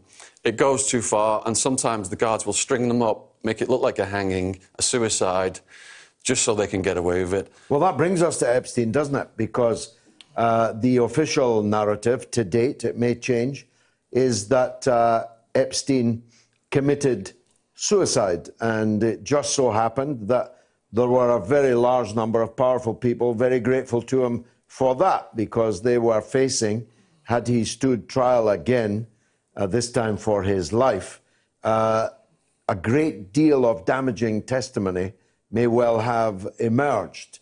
Uh, so deal with that point first, and then I'll ask you uh, how credible you think uh, the official story about how he committed suicide actually is. Well, not just testimony. The lead investigator on the case, Joseph Recarey, in the Florida Police Department, he didn't trust his superiors. Joseph Recarey died mysteriously in his early 50s. He was completely healthy. It was a complete shock to his family. So he handed his files to another cop out Florida, John Mark Dougan, because he thought that if he, this went to the top, it would just get covered up. John Mark Dougan fled to Russia, and he has recently looked at the stuff that was given to him by Recarey, and there are videos, sex tapes taken by Epstein. Now, people said, Is this guy telling the truth? How can we confirm this? I had an author friend who was in Russia at the time, who I've worked with for years. We write about the Colombian cocaine cartels. Ron Chepesiuk, he went and visited John Mark Dougan and looked at the sex tapes, and they were so horrified by what they saw, they stopped watching, but they saw people that they recognized, but they've not yet released those names. Of course, uh, the parade of people going in and out of Epstein's townhouse, uh, the biggest in Manhattan, uh, which he got for precisely zero dollars uh, from uh, from the Wexner uh, empire, is is quite remarkable. One wonders what all these ex-presidents, would-be presidents, former prime ministers aides to former prime ministers like Mandelson and Alastair Campbell and so on. One wonders what these people saw in this Mr. Epstein. What do you think it was? What was the attraction? The attraction in Epstein, the allurement, the enticement, I believe, was him bringing people in, manipulating them into thinking, you know, they were just going to get a massage from someone and then getting them into this thing whereby the massage is extended into sex acts with trafficked girls. So he which could get the, this. Which he's taping. Which he's taping. I've gone over all the police reports. The police found cameras throughout the property in clocks, multiple victims. Even in the bathroom. Multiple victims' statements have said that he was taping these people. So it looks like a blackmail operation. A blackmail operation on behalf of himself for power and influence or on behalf of state actors? I believe that he was in deep with the intelligence agencies. On the way here, I was reading The Assassination of Robert Maxwell. You know plenty about him and how these operations are constructed. They get the goods on the most powerful people around the world and use that as leverage over them. Because once you've got been filmed with a minor in a sex act, there's no coming back from that. Intelligence uh, agencies have always uh, sought what the Russians call compromat. They've always gathered uh, intelligence from honey traps and so on. But this would appear to be if you'll forgive the pun, the, the mother of all honey traps, the mother of all compromat operations, because uh, we, we have President Clinton, we have would be President Hillary Clinton, we have uh, Peter Mandelson, Alastair Campbell, Ehud Barak, the former Prime Minister of Israel, a whole parade of rich and powerful people uh, in the United States. It's impossible that one of the intelligence agencies benefiting from this would not be the American intelligence agencies themselves, don't you think? Well, if you go back to Maxwell, he was spying for the Mossad. So, you know, it's not clear yet. I, agree. I mean, no doubt that uh, Epstein and Ghislaine Maxwell are connected to Israel, but that's small beer compared to the US intelligence apparatus. Indeed. And my research going back to Clinton, you know, George Bush was bringing the cocaine with Oliver North into Arkansas. Clinton was providing the state security. And you asked about what was the attraction for these elites with Epstein.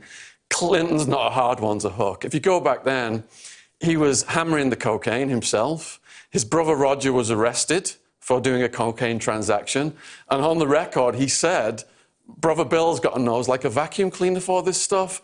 There were multiple sexual assault cases settled out of court from around the time Bill Clinton was governor. He was a sleazeball from the go. That's why the CIA was bringing it into Arkansas. They knew he could, they could manipulate him like that.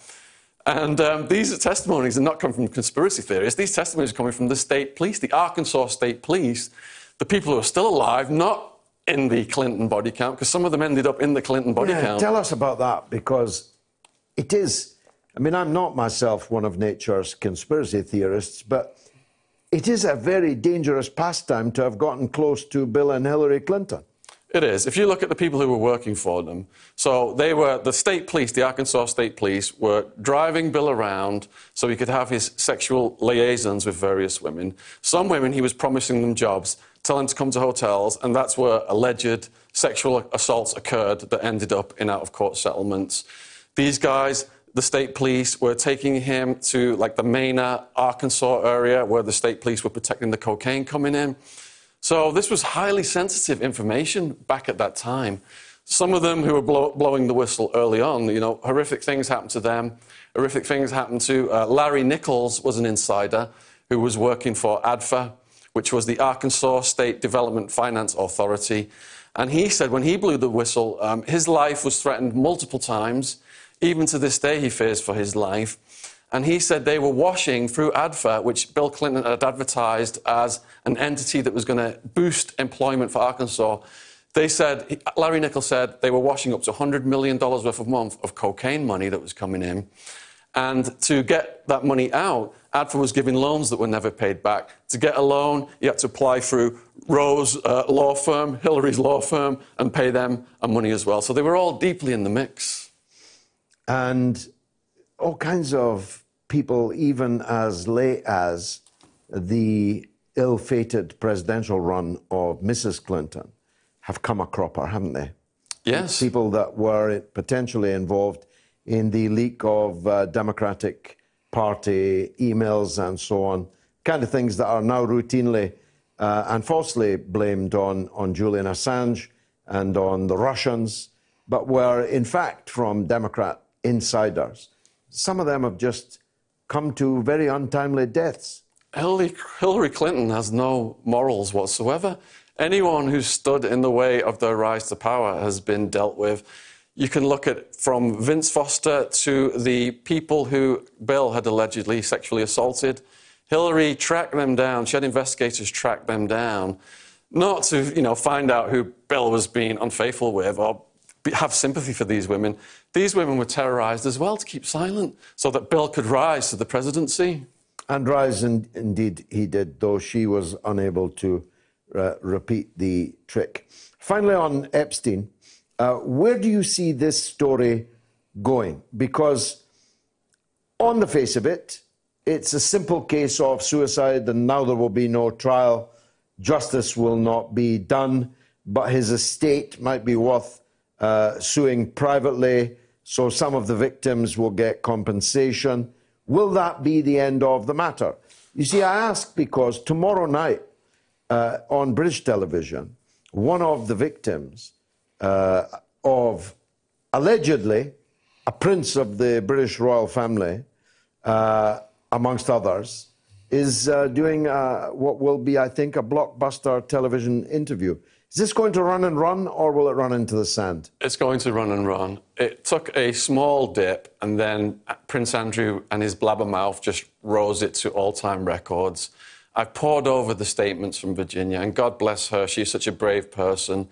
She alleged that she had sex with Andrew three times. The third time was an orgy with underage girls on the paedophile island. These girls were procured from Eastern Europe. They couldn't even speak English. Epstein was bragging these are the easiest girls to get because they can't even speak English. I believe they were procured by Jean Luc Brunel, who should be a letter C in the co conspiracy right now with Ghislaine Maxwell as B. Those guys should have international arrest warrants issued immediately. And it's beyond, you know, I can't possibly comprehend how anyone else could be accused in court of such serious offences. And what happens to Prince Andrew? The worst thing that happens to Prince Andrew, he, he loses his birthday party. He's got to stand down from his charities. Anyone else would have been SWAT team raided. So it's going to keep going. The, these are all denied, of course, uh, by him. Uh, he has not been charged. Uh, unusually, uh, he has not even been interviewed, I think, by the British police, certainly not under caution as a suspect. Uh, but they are allegations, and he does deny them. I need to make that uh, clear. Do you think Virginia Roberts will prove a plausible uh, witness uh, on British television this week? Anyone who had doubts about Virginia Roberts, most people, that has been completely cancelled by Prince Andrew's lies, inconsistencies, and his general demeanour and his lack of empathy and sympathy and remorse and the idiotic things he said on that BBC interview. I think the whole world right now has got bated breath and they just can't wait to see what she says tomorrow. Shaun, uh, it's been a pleasure. Uh, I'm definitely going to read your book. I hope the graphic of it is up. There it is Clinton, Bush, and CIA Conspiracies. You've definitely touched all bases uh, on, that, uh, on that front page. Uh, I must uh, say. uh, so if you've got a point of view on any of these, let me know 02077982255 or you can uh, tweet me at George Galloway at RTUK News. Now, I was, thanks very much, Shaun. Just uh, uh, sit there for a moment until the break, if you don't mind. And if we get any calls on your subject, you might be able to uh, respond uh, to them. Now, I need to finish the on this day because I only got through the Rosa Parks, uh, the uh, momentous day in 1955, but there is more. In 1990, on this day, Britain was linked to Europe for the first time when construction workers drilled through the final wall of rock to join the two halves of the tunnel. What could possibly go wrong? Uh, this linked uh, the UK with France. It took another four years before the tunnel was finally completed and at a cost of 12 billion pounds, double the original estimate. Plus ça change. Well, loose change actually, £12 billion is nothing now. Uh, the eight, uh, which will shave six minutes off the journey to Birmingham by train, is now going to cost 103 billion. Now, skipping back several decades, it was on this day in 1943 that the Beveridge Report was published, the blueprint for what was to become the National Health Service, and which has become a real point of contention in the present general election in the UK. It was, of course, a Labour government which in 1948 introduced the NHS and medical care for all free at the point of need. Further on in the week, it was on December the 7th that yet another event to change the course of history took place in 1941 when Japan bombed Pearl Harbor and brought America belatedly into World War II.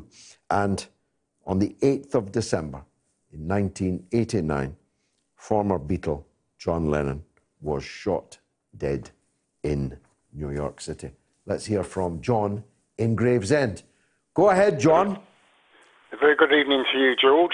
Uh, I, I'm greatly concerned about the border force or the lack of it and the general security in this country. Me too. And I don't understand why the military, I'm ex-forces myself, you have spearhead battalions that are there for an emergency and are on standby for a period of time. I don't understand why certain periods of the year, certain selected units can to, uh, be, be given the status, all the, all the uh, soldiers be given, trained and you'd be given the status of special constable and they still retain their uniforms and rank and everything else. They go to Ramsgate, Margate, Hartlepool, wherever, and they they perform uh, border duties, but they're given the powers of special constable.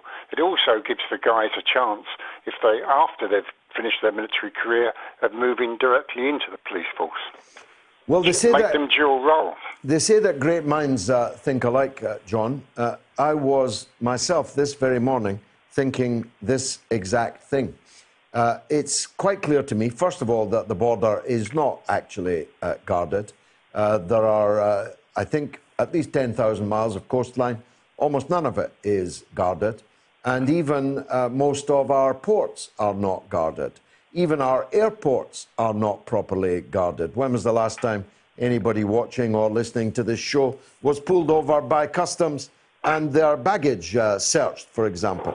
And I was thinking of it in the context of the so called war on drugs that never actually really was a war at all. Nobody actually tried to stop uh, the, uh, the entry into this island, which should be uh, a, a benefit to us being an island, but only if you actually control who and what comes into your island. And we have not been doing that. Secondly, it's quite clear uh, that we need far more people, particularly in areas that are obvious potentially uh, potential targets for terrorists, and we need them uh, from time to time, and uh, especially when threat levels are high or anniversaries loom or events like the killing of al-Baghdadi uh, take place.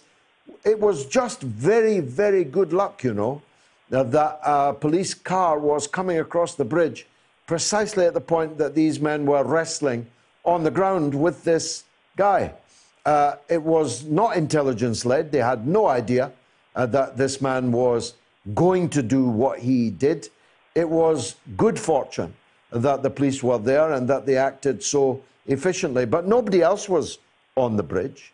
Uh, we should be using ex forces people as well as getting our police numbers up, as well as better quality intelligence services, democratically accountable. Otherwise, we're not really fighting this terror threat at all, John, are we? No, and I, I, think I think the, the the soldiers would be glad of that change of, of role. They'd be given, you know, as I said, properly trained, special power, you know, special constable powers. Uh, because I've always joked if the Wehrmacht had come across the channel unarmed in rubber boats, we we could have been invaded without a shot being fired in the Second World War. I mean, it's a joke. People keep people just walk into this country. Well, I've got uh, uh, I've, I've got my first novel called Queensway on this very subject coming out uh, in the next couple of weeks. You'll enjoy it, John. If you let our people know your address, I'll send you a copy uh, for review. It uh, it's counterfactual history. It presupposes that exactly what you just said actually did happen, and the Hitlerites landed without opposition uh, at the uh, southern coast of Britain. Thank you very much indeed for an excellent uh, call. Here's a good one from Lawrence Latham in Sutton Coldfield. I was in there in Sutton Coldfield just yesterday. Uh, Hi, George. Why weren't the ex prisoners attending such a sensitive meeting not searched on entering the building? Enjoy your program. Lawrence, what a blindingly brilliant point. All these offenders, ex prisoners, people on license, and a terrorist on license were not even searched at the door, not even a pat down, never mind an x ray, never mind a wand. Somebody can go in to the fishmonger's hall in the city of London with two knives and a gun and a fake suicide vest, and nobody notices? It's deeply shocking, I must say. George, following up a news item on last week's show, the BBC apparently edited out laughter during the leader's question time programme. It came after an audience member posed a question to Boris Johnson about whether he could be trusted. I wonder, George, if you had been on the spot like Boris, would you have thought that question was a reasonable one for the BBC to select when the Prime Minister is there to be interrogated? And no politician is going to reply that, no, I can't be trusted after all. Love the show, says Tony Getliff in Leicester. That was uh, one of a long series of disgrace that the BBC has brought itself into uh, in this general election campaign, and indeed long before it. Over the last four years at least, the BBC has been plumbing ever lower depths. And it would be an abuse of this platform for me to say what I plan to do about that, but I will do shortly from another platform. I've still got a poll. What's the best counter-terrorism measure? You can vote on my Twitter feed, and there'll be a new poll right after the news, which comes up right now. Curious about our curriculum? Have something to say? Then call us now to join the debate on the mother of all talk shows with George Galloway. This is Dominic Carter, a political reporter in New York for Verizon FiOS TV News. This is Dr. Bill Honigman of Progressive Democrats of America, PDAmerica.org. Hey, everybody, my name is Tim Black. Show. This is Tom Luongo of Gold Goats and Guns. Hello, this is Benny Johnson. Hi, this is Juanita Broaddrick, author of You'd Better Put Some Ice on That. This is Jamal Thomas from the Progressive Soapbox. Hey, this is Raheem from DC. This is Rachel Blevins, a correspondent with RT America, and you're listening to Fault Lines with Nixon and Stranahan. When I'm waking up in the morning I'm looking for what's on the queue for the day, I tune to Fault Lines with Nixon and Stranahan. The wokest radio show for your wokest AM. These guys are the best in the business and experts when it comes to policy. They're bringing you the top headlines with an angle that you won't see in the mainstream media. Fault Lines is the greatest show on the radio. I enjoy immensely talking with uh, Lee and Garland. They always treat me uh, from either side with due respect, and it's a wonderful conversation. The best morning news show in America. Fault Lines with Nixon and Stranahan. Lee and Garland speak truth to power from the depths of the swamp itself, right here on Radio Sputnik.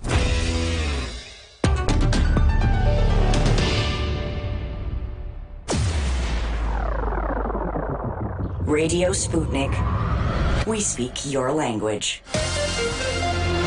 Find us at SputnikNews.com.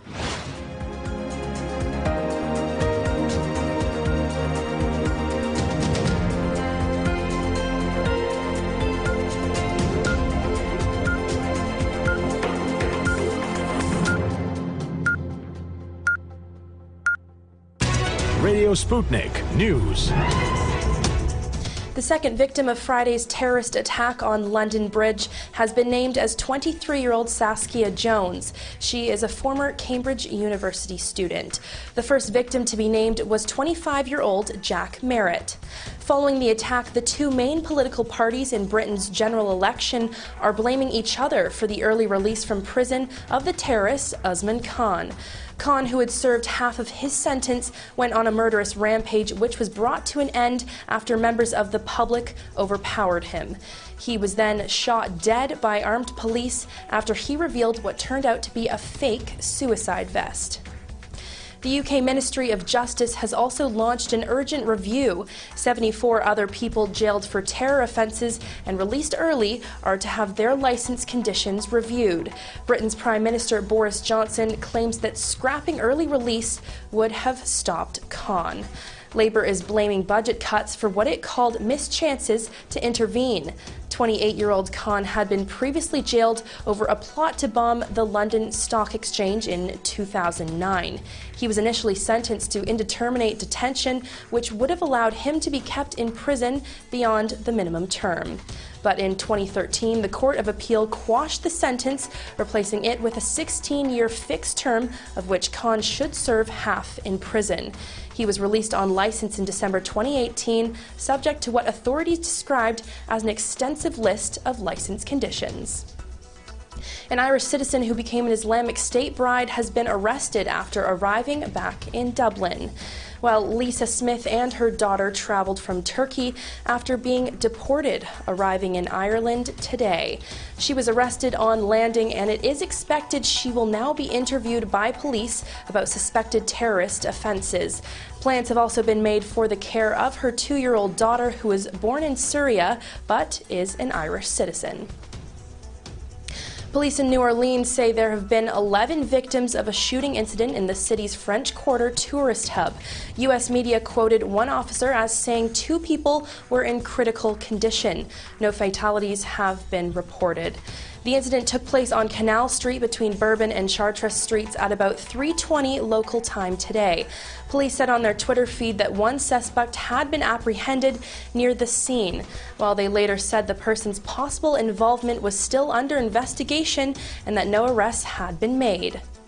Video footage from the scene showed numerous police vehicles cordoning off an area as forensic teams made checks while the French Quarter has been hosting holiday makers marking the weekend after Thanksgiving.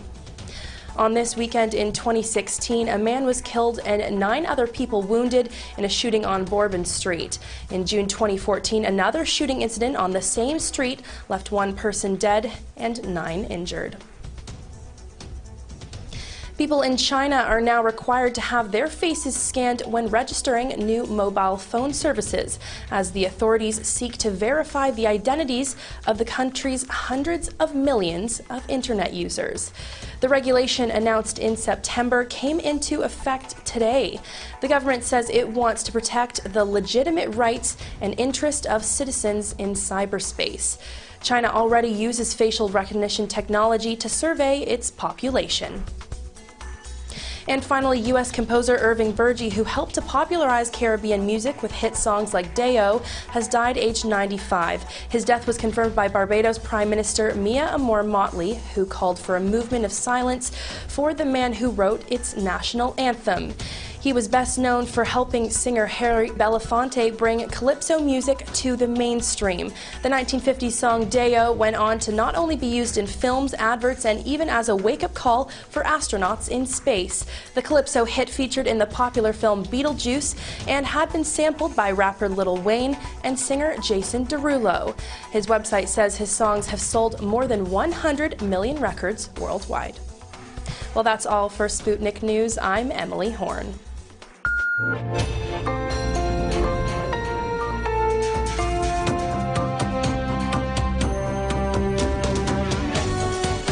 listening to Radio Sputnik. Telling the untold. Welcome to the Open University of the Airwaves with George Galloway. Only on Sputnik Radio. Who will use the most hairspray at the NATO summit in London? A. Donald Trump. B. Boris Johnson. C. Emmanuel Macron. Get voting. That's poll number two on my Twitter feed. The last hour, as always, largely belongs to you for your calls, your emails, and your tweets. People are listening this week from the following new locations Denmark, Amsterdam, Spain, and Algeria. And uh, Two's says, What has Gigi got to say about the coup and deaths in Bolivia? I spoke about it at some length and I hope effect, uh, as it was literally happening uh, here on the show. Brill Smith says, Maybe if Boris didn't cut 21,000 police and make major cuts to the prison system, mental health, anti knife programs, and so on, this terrorist attack wouldn't have happened. Well, uh, I'm against uh, all of those things, uh, but trust me, that wouldn't have stopped this knife attack from happening because this terrorist attack comes out of a different swamp uh, altogether. But uh, and, and and also, I need to point out it wasn't Boris Johnson that cut the 21,000 police. It was uh, David Cameron and Nick Clegg's Conservative and Liberal Democrat coalition government. Never forget that. Scott says, My vote is Labour, but no need for a people's vote. Well, of course, if you vote Labour and Labour get in, there is going to be a people's vote. Uh, that much is certain. Because, of course, in 2016, it wasn't people that voted, it was Russian bots what done it. Shockwave says, The way I see it, Canada needs a yellow vest movement. And Jerry O'Neill says, America and its satellite state, hashtag apartheid Israel, is trying to put its puppets in government and influential groups around the world. And Stephen McKenna says when Russia fights ISIS, they are wrong. Uh, are the West against ISIS or not? Uh, an unanswerable point. If we were serious about destroying ISIS and Al Qaeda, we would have allied with Russia to crush them on the battlefield in Syria. Instead, we armed them to go into the battlefield in Syria. Uh, Quentin Polson, NATO, says NATO is a military organization designed to perpetrate, I think he means perpetuate, Western global hegemony. Sorry if that uh, didn't make all that much sense. It's been chopped badly. My apologies, uh, Quentin. Uh, here's uh, an email from Ray Jones. I honestly believe the state worry more about the cost of keeping terrorists in jail than protecting the general public once they are released. You only need to look at sentences dished out for general crime. You'll go down for years for robbing a post office or the like, but get a suspended sentence for mugging and beating up a pensioner. Priorities are wrong in the UK. It sickens me. I have no sympathy for the murderer shot dead I believe you reap what you sow in this life, and my thoughts are with the loved ones of his victims. May they rest in peace. Amen. Thank you for that, Ray Jones. VOB says, stop selling them weapons. We've been doing it for a hundred years. And Metis Rebel says, stop bombing people so they aren't made mad enough to kill you back. Now, calls for me and for Adam, hashtag ask Adam. If you've got a question that you want to put to either Adam or myself, now is the time. No point in belly aching about his social media output. Here's the man ready to answer in a anything proper forum. You've got to say 020 77982 255. Here's Richard in Manchester. Richard, welcome. Good evening, George. Good evening, Adam. Thank you Good for having me on your show tonight. Welcome. George, um, I was a little bit disappointed at some of the things that you said tonight with regards to uh, Boris Johnson.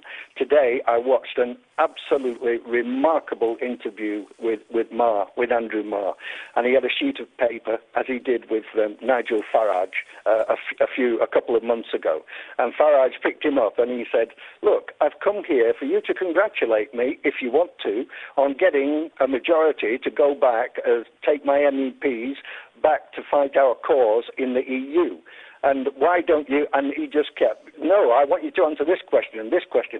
And the same thing, I don't know if you had time, because I know you're a busy guy to watch it, but it was an absolute BBC disgrace what happened today to the Prime Minister. I am not a conservative, George.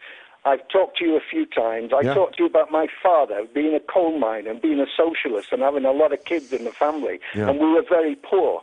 But now, exactly what your last guest and yourself as an intelligent man said, these elite, and we all know who they are, are now saying the 17.4 million people who voted were absolutely stupid. And I say to them, I had a good education. My father gave me a good e- education. And like you, George, you had the education of life. But we didn't prostitute ourselves for money. We didn't prostitute our morals. We were taught to look after the people a little bit less better off than us, and certainly the poor people. And that's all gone by the board. And then Gina Miller comes on today to say to Sky News, and this was another disgrace, if you don't mind me mind me saying so, that she is now a pollster, and look at these polls, and to tell everybody. Not sure I trust any poll conducted by her. Oh yeah, she she's now got a, a, a poll, and she talks about algorithms. I don't think she even knows, with respect to her, what an algorithm is. But that was a word given to her before she went on the show. It's all And this is- abracadabra to her. Sorry? Adam says it's all abracadabra to her. Oh, exactly. But Well, look, uh, Richard, I, I've got your point, and it's well made.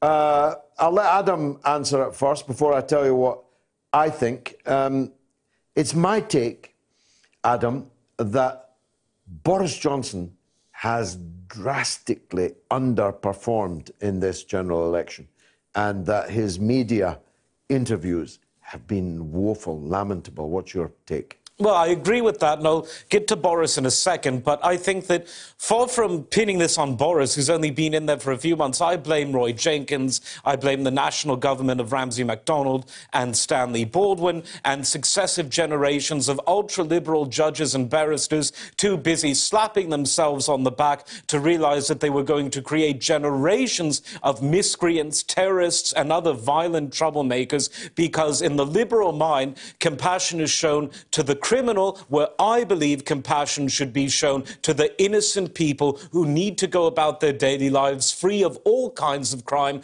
from the so called petty up to the kind of terrorist atrocity we saw the other day. Now, on to Boris. Yeah, Boris isn't the best interviewee. Uh, he couldn't exactly go up in front of the Senate of the United States and talk about Iraq as you could, and frankly, he couldn't stand before extremely hostile interviews as Farage did, even going back to the UKIP days when not necessarily all of the country knew who he was, but all of the media elite knew who he was. They hated him, but he could take it. That notwithstanding, I thought that Marr was quite disgraceful. It was less than 24 hours after a heinous terrorist atrocity, one about which many questions need to be answered, and many new ways, I would say, going back to the old ways of thinking, need to be re examined. But you've got to let a prime minister in that situation make a point. It so happens that this atrocity happened during an election, but the prime minister's role during such an interview, the first he gave to any media outlet since the atrocity, it needs to be about clarification. And with Marr constantly interrupting, uh, it was a bit like he wanted to get the third best prize award for an impersonation of Paxman intervening, uh, interrogating Michael Howard when he asked him the same question, I think, three dozen times or something. But this wasn't that sort of occasion. The Andrew Neil Substitute Award. he, he clearly failed that one because the thing with Andrew Neil, he's a tough interviewer, one of the toughest in the business. But Marr was just almost a caricature of that. And I, I've seen many of Marr's interviews. Some of them have been okay, to be fair. But I just thought, let the man speak. Then offer an alternative point of view in the course of the interrogation. But let the man speak, especially less than 24 hours after that attack. Uh, last word to our caller. Richard, are you still there? Thank you very much indeed. That was what you two gentlemen have just said. You're telling the truth. These people are coming on and they're trying to stop people from voting. And they, she actually voted, uh, she actually voiced an opinion that we want a hung parliament. And she was laughing as she said it. Please, she's saying to the electorate, Oh, they're desperate up. for a hung parliament. Yeah, that's true. Because it keeps the lawyers in charge. Yeah, uh, they don't want uh, Jeremy Corbyn, heaven forfend, uh, but they don't want Boris Johnson either. They want to steal Brexit from us, and that can only that can only be done, uh, or best be done from their point of view, uh, with a hung parliament. That's what they are absolutely determined to bring about. But I hold to my view that I expected Boris Johnson to be a far better communicator than he has turned out to be. Uh, it seems that all that expensive education doesn't buy you uh, necessarily a great deal of common sense. Richard, thanks for the call. Let's hear from Daniel in Humberside. Go ahead, Daniel. Hello, George. Hi there. on YouTube. Thank you. Uh, just kind of links into the last question, really, just with regards to Labour. Yeah. Uh, my area is Humberside, so obviously got Hull, Grimsby. I think these are pretty much Labour stronghold. And uh, some Well, no, I, I think Labour. I think Labour will lose seats in Hull to the Brexit Party. That's my prediction. Yeah, and uh, the prediction as well in Grimsby, which I think has been a Labour seat since the 30s. Uh, The Brexit Party may Um, also win that. Yeah, even the uh, Tories are pushing on. So yeah, basically my question is, do you think the because it's kind of here, it's my dad voted for Labour, my granddad did, everyone did. They're the party of the working class. Do you Yeah. think Labour have lost the uh, British working class? Uh, well, up to a point, uh, they definitely have. Of course, the working class itself has changed its uh, outward characteristics. Uh, Yeah, It yeah, is, so uh, it's a very it is loose composed definition, yeah. of uh, like collar workers in state and local state uh, employment. It is uh, composed of people in insecure uh, temporary contracts and even zero hours contracts. It's not the working Yeah. class, Daniel, that we uh, knew uh, in the past, gathered in big workplaces of many hundreds, even many thousands of workers. Right. But the working class is still the working class. The definition Yeah. of a working class person is a person who depends upon their labor to live, who, if their wage or salary uh, didn't come through, have nothing else to live on. Uh, and uh, there's people, eh? undoubtedly the case that uh, a section of the industrial working class and the sons and daughters of that industrial working class have moved decisively away from Labour. In Humberside, in the East Midlands, in the West Midlands, in the northeast of England, we've had several calls over recent weeks in that. Parts of the northwest, not the city of Manchester, but the surrounding area around Manchester, parts of South Wales, and not Yeah, necessarily for Wales as well, political yeah. economic uh, reasons, because I, I hold to the view that Labour's uh, programme is would be more beneficial to uh, such people, uh, but for cultural uh, reasons, uh, they are repelled by Labour. They don't see in Labour anything uh, that relates to them. Uh, They don't look like, or sound like, or feel like, or think like working class people uh, do in this country. That's my take. It's more a culture war uh, type of thing. Adam, your take on this? Well, I think that's spot on. I was talking last week about tone and the famous uh, argument that Ted Heath and Enoch Powell, two Oh, yes, conservatives, tone, had yes, yes. at the time, and it, it's very much like that. As a speaking from a musician's point of view, a lot of people misunderstand European classical music because they think that this, just because a a piece, it's going to be performed in a certain kind of way. And anyone who frequents classical concerts or collects recordings, as I do, knows that the interpretation of that famous piece of music is as important, and in some cases, even more important because of the level of individuation than the notes on the score, which are merely signposts for an artistic endeavor. Now, Labour is not speaking the language of regular people. And there's regular people in all classes. Uh, because someone who's regular by definition is someone who's the norm rather than something heterodox. Labour have ploughed in, they've gone into this breach of heterodox thinking, heterodox speaking, and heterodox actions that are just incompatible with the man in the Clapham omnibus, to use an old phrase, the man on the high street. They're quite popular on the Clapham omnibus. The Well, problem because is Clapham's different than it used to be. The problem is they're not as popular as they uh, should be and once were on the uh, Wolverhampton to West Indeed, Bromwich uh, tram. indeed. Uh, that's their problem. Oh, Uh, that's the huge problem. That's why the national opinion polls, uh, which are not insurmountable for Labour, I mean, there is a big difference, but it's not an insurmountable one. True. But elections, as you know, are fought in individual constituencies. And uh, therefore, they're all dominoes, if you imagine them standing up uh, in, uh, in, a, in a vertical way right across the country. Now, what I get all day and every day is, first of all, I believe uh, an unjustified but real hatred of Jeremy Corbyn.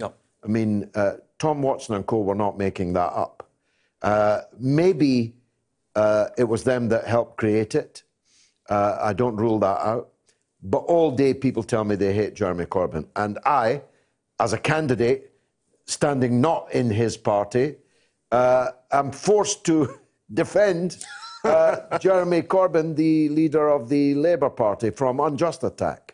I don't. I identify with the justifiable attack on various things, and Brexit in particular. But uh, I get hatred of Jeremy Corbyn throughout uh, the day and every day.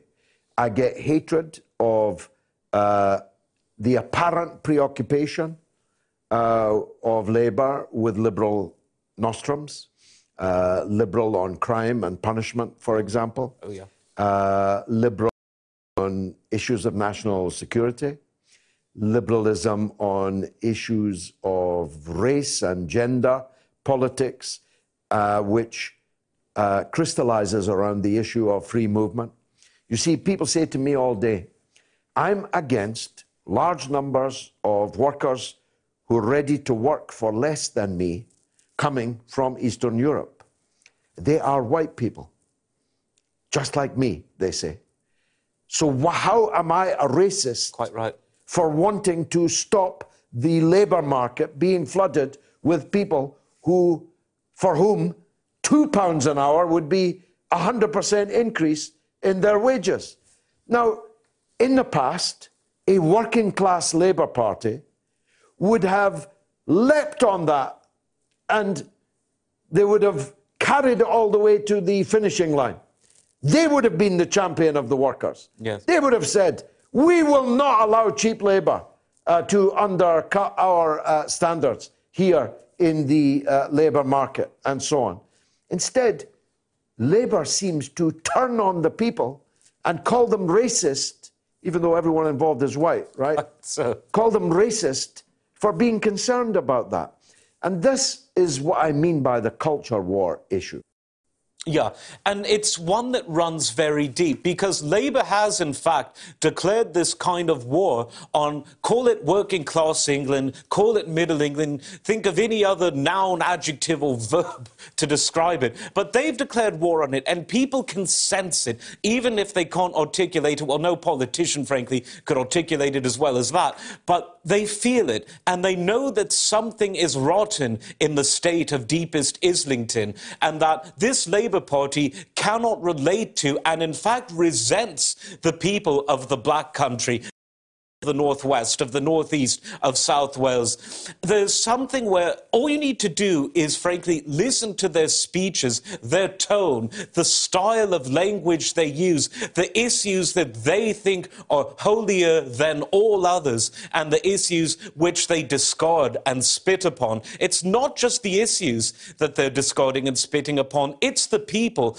And this level of resentment shows. And no matter what people in these traditional Labour working class areas think of the Tories or the Liberals or anyone else, the betrayal that Labour has wrought upon them is always going to be the most unkindest cut. Because this was supposed to be the party of the factory worker whose job was stolen. It was supposed to be the party of the carpenter whose wages were stolen. It was supposed to be the party of the mother who wants to walk her children down safe streets while her husband is earning his daily bread. And Labour have betrayed all of these people, and worse than that, they call them every name in the book in Parliament, on the platforms, on the BBC, on social media, and it's not going to surprise me at all if Labour are wiped out in these places that frankly helped to build the Labour Party.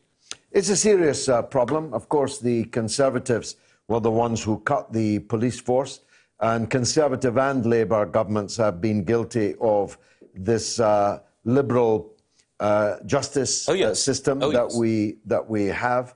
I mean, They're equally guilty. how does it uh, how does it happen that a terrorist prisoner can be released not even half but less than halfway through their sentence? I mean, does nobody you know think of that? Does nobody think that's actually a highly dangerous thing to do?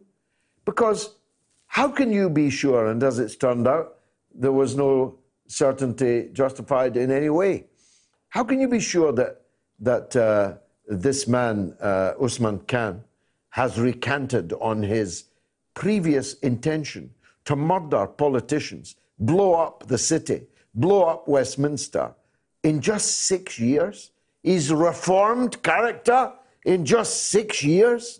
What nonsense is this? Well, these judges are either busy calling normal people racist, even though Islam isn't a race, or they're afraid of being called it themselves. They're afraid of being called xenophobic, even though the man was born in England. And something that I entirely expected, but many others perhaps weren't, is that when I restated my long held support for the reinstation of capital punishment, some of those who were most supportive of me were people on social media media who are Muslims. Some identified themselves that way to me, some from their names and even from their places of residence. It's obvious to any observer. Because in countries that have been the victims of war, been the victims of civil strife, they know that a terrorist doesn't change its spots and that any time that you take to placate the terrorist is essentially a theft not only of resources but of peace and of life for the law abiding people.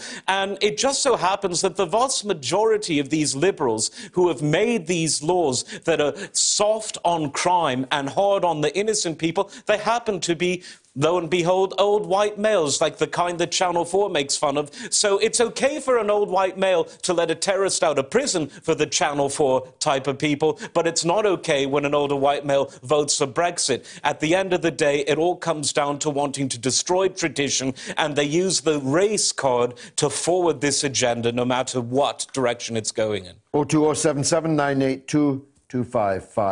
That's the number to call to respond to Adam or myself in the final half hour of the show. Let's take a quick break.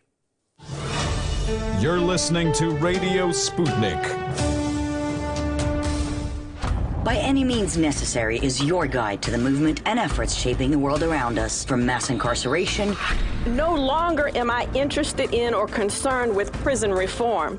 I am interested only in the eradication of prisons. To the battle between police and water protectors. It was a pretty punishing disregard for the sanctity of human life that unleashing water cannons on peaceful, prayerful uh, water protectors.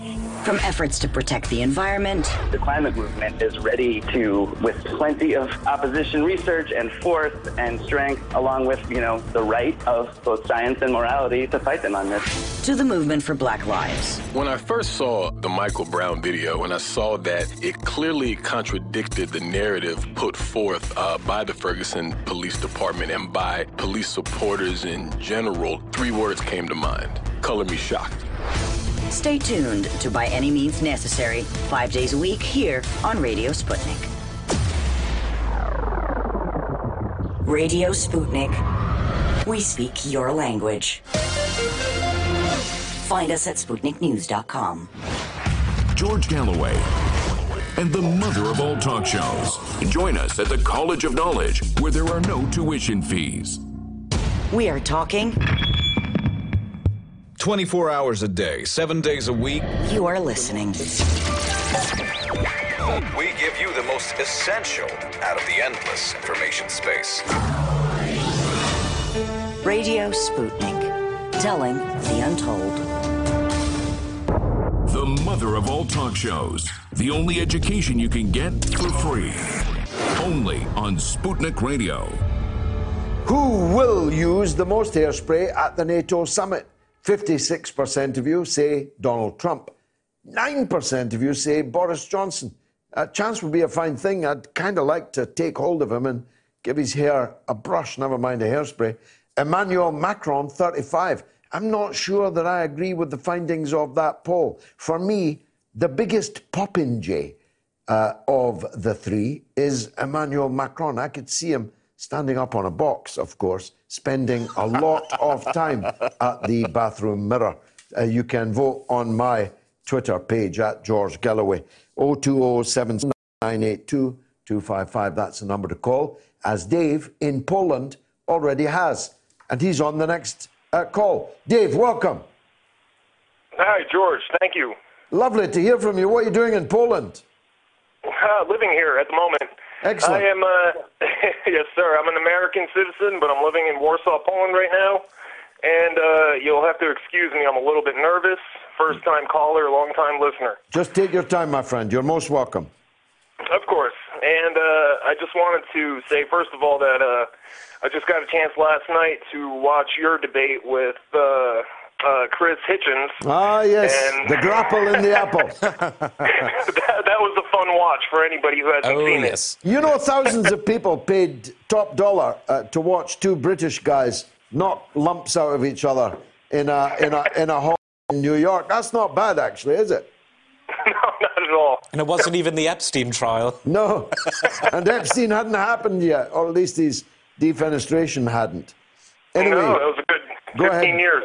Go ahead, Dave. No, but the, the reason I called was uh, because you were you had mentioned uh, Syria in the opening of your show. Yeah. And uh, one of the things I wanted to bring up was, you know, when it comes to terrorism, especially in the States, you know, one of the things that uh, we don't often hear about because of our media being so horrible is, uh, regardless of fighting an ideology, you know, which radical Islam is, one of the things that Representative Tulsi Gabbard did do uh, was introduce the Stop Arming Terrorists Act Yeah. in 2017. She did.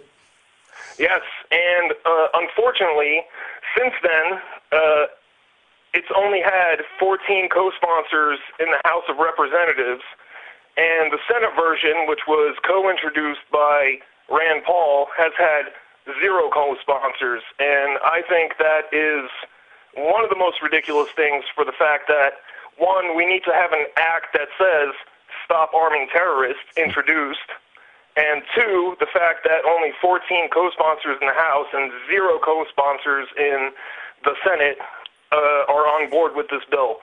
It, to me, that's just an outrage. And Well, I, that, I, I do think that, that, I mean, this is the first time called, but it's an exceptionally good one. Uh, and it uh, demonstrates, uh, beyond contradiction, the utter hypocrisy of our political class uh, when it comes to uh, when it comes to terrorism. We are, uh, we are deeply compromised by collaboration and collusion uh, with terrorists according to uh, who they are fighting. And I want, you may not have heard me say this, and for those who haven't heard me say it, and apologies to those who have, I was once trapped in a lift with William Hague when he was the foreign minister of Britain. Imagine his horror of being in a lift with only me, and the lift broke down, and he had no idea how long he was going to have to suffer uh, the slings and arrows of my uh, criticism. And I made the point to him, it was stuck there for long enough, uh, that I said, William, you've been wrong before. In fact, you've been wrong most of your life, but you've never been insane before.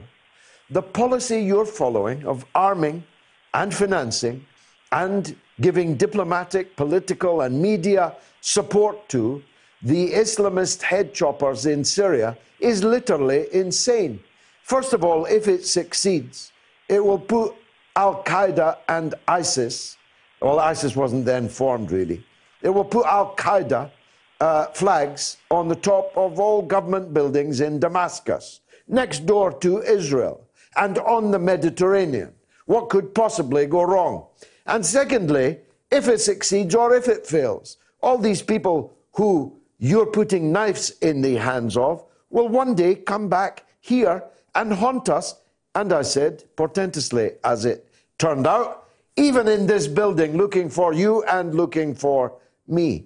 And so it came to pass. Dave in Poland, thanks. Don't be a stranger. Call us anytime. James is in Caerphilly. James, go ahead. Oh, hello, George. Hello, Adam. Uh, Hi great there. to speak to you. Um, I, I was just wondering really about. Um, obviously, you know, I don't really know anything about politics. You know, I, I, I'm, I I don't know anything. But you, you know, I was just wondering about um, uh, ranked choice voting, like they have in sort of San Francisco, and uh, you know, I was just wondering if that would, you know, be a good idea to sort of implement that, you know, at the general elections in this country. If you know, if that would sort of solve. Uh, Yeah. uh, well, I, I, I am, and all my life have been in favour of proportional representation.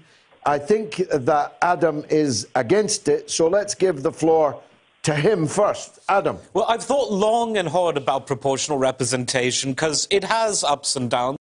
a particularly ideological matter. Not that that would matter to me. I'm not a particularly ideological man. But I've thought of a compromise, and again, it goes back to the past rather than tries to reinvent the wheel. The the notion that there's only one member of parliament per constituency is a fairly recent one. In fact, the last multi-member constituencies, they happen to be the university constituencies, were only abolished in 1948 by the Attlee government. I think one of the better forms of proportional representation would to allow constituencies to have more than one member. And this would allow you to have fewer constituencies, but more options and more styles of representation within a constituency. And I think this would be a way to preserve the directness of a first past the post system with whilst eliminating the kind of uh, uniformity and the unanimity of a first past the post system. Because if we were to go to something like party list proportional representation, which is of the various kinds probably the best, what it would mean is independent candidates who weren't part of a party would be would be shafted and I don't like that because I think that it really should be about a constituency getting to know their candidate over and above the party which they belong to. If they don't belong to any party at all, proportional representation is a huge disadvantage. It so, gives the party leaders also. Uh, untrammeled power. They have pretty much untrammeled power anyway. Thank you, Blair and Cameron. gives them uh, absolutely untrammeled power because yeah. they decide who's on the list and in what order.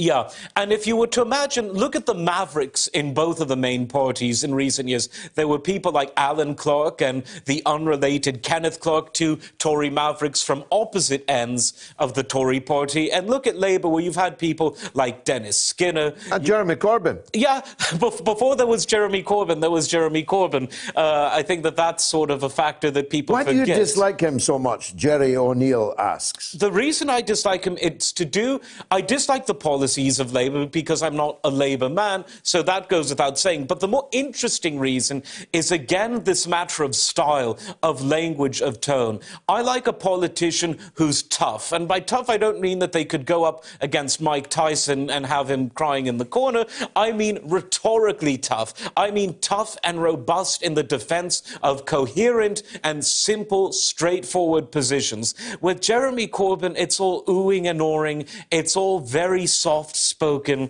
It's all very, frankly, dismal. He speaks like an undertaker in pursuit of the hearse. And no matter what anyone thinks of it, I think that there'd be a lot of people out there who just don't like it at a stylistic well, he's level. Not, he's not a great speaker, uh, but neither is Jo Swinson, and, and, neither is Boris Johnson, as it turns out. Well, Boris... So if it's a contest uh, about who's a good speaker, uh, he won't necessarily be in second place on that. Yeah, the problem with Boris is he's serious. He's not necessarily the most linear speaker, but he is an entertaining speaker, which is certainly half the battle. Swinson is just a bit shrill. Uh, I don't even know who the leader of the Green Party is, which shows you how much I care about that. Um, as for um, the other parties, again, I've criticized his tactics and will do so again, but Nigel Farage is good in a debate. He is good on a platform. Uh, he's not necessarily the most poetic speaker, but he certainly hammers the nail, which frankly Corbyn can't. Boris can't in an interview situation. And I think that if one were to say the word nail and hammer to Swinson, the Liberal Democrats would call me some sort of racist uh, because obviously people who hammer nails aren't the kind of people that vote Liberal Democrat. James, thanks a lot uh, for your call. Uh, Clayton is from uh, Wisbech. Let's hear from Clayton. Go ahead, Clayton. Hi, George. How are you? I'm good, thank you. Yep. Um, so, just to give you a bit of context, I'm, I'm a I'm a Labour Labour voter, Labour supporter, but I never voted or supported Labour prior to Jeremy Corbyn because against neoliberalism, and I didn't like the centrist uh, Labour Party, or it was far too far centrist for me because I'm on the left. Okay. I voted Leave. I'm a Leave voter. Um, but I do believe that the best way to get Brexit done and the best form to get Brexit done is to vote Labour and to have a second referendum. And the reason I say that is because I don't see that Parliament can adequately get through a Leave bill without a second referendum. And I believe a second referendum would vote leave. And I just think that people being scared to vote Labour because they think it's a Remain option, I, I just, I, I'm not going with it. I honestly believe that a Labour deal with a Labour government and the second referendum is the way to go. And how do you think your neighbours and workmates uh, feel about that? I mean, you, you're presumably worried about the fact that a very significant number of them appear to be unpersuaded of that view.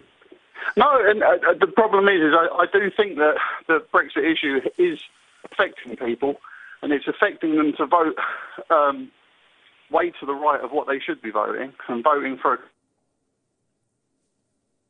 Oh, we've lost that call. Clayton, uh, thanks uh, for it. You got your point across very well. Uh, Donald Trump still in the lead, 56. Uh, Emmanuel Macron creeping up at 35, and Boris Johnson at 9.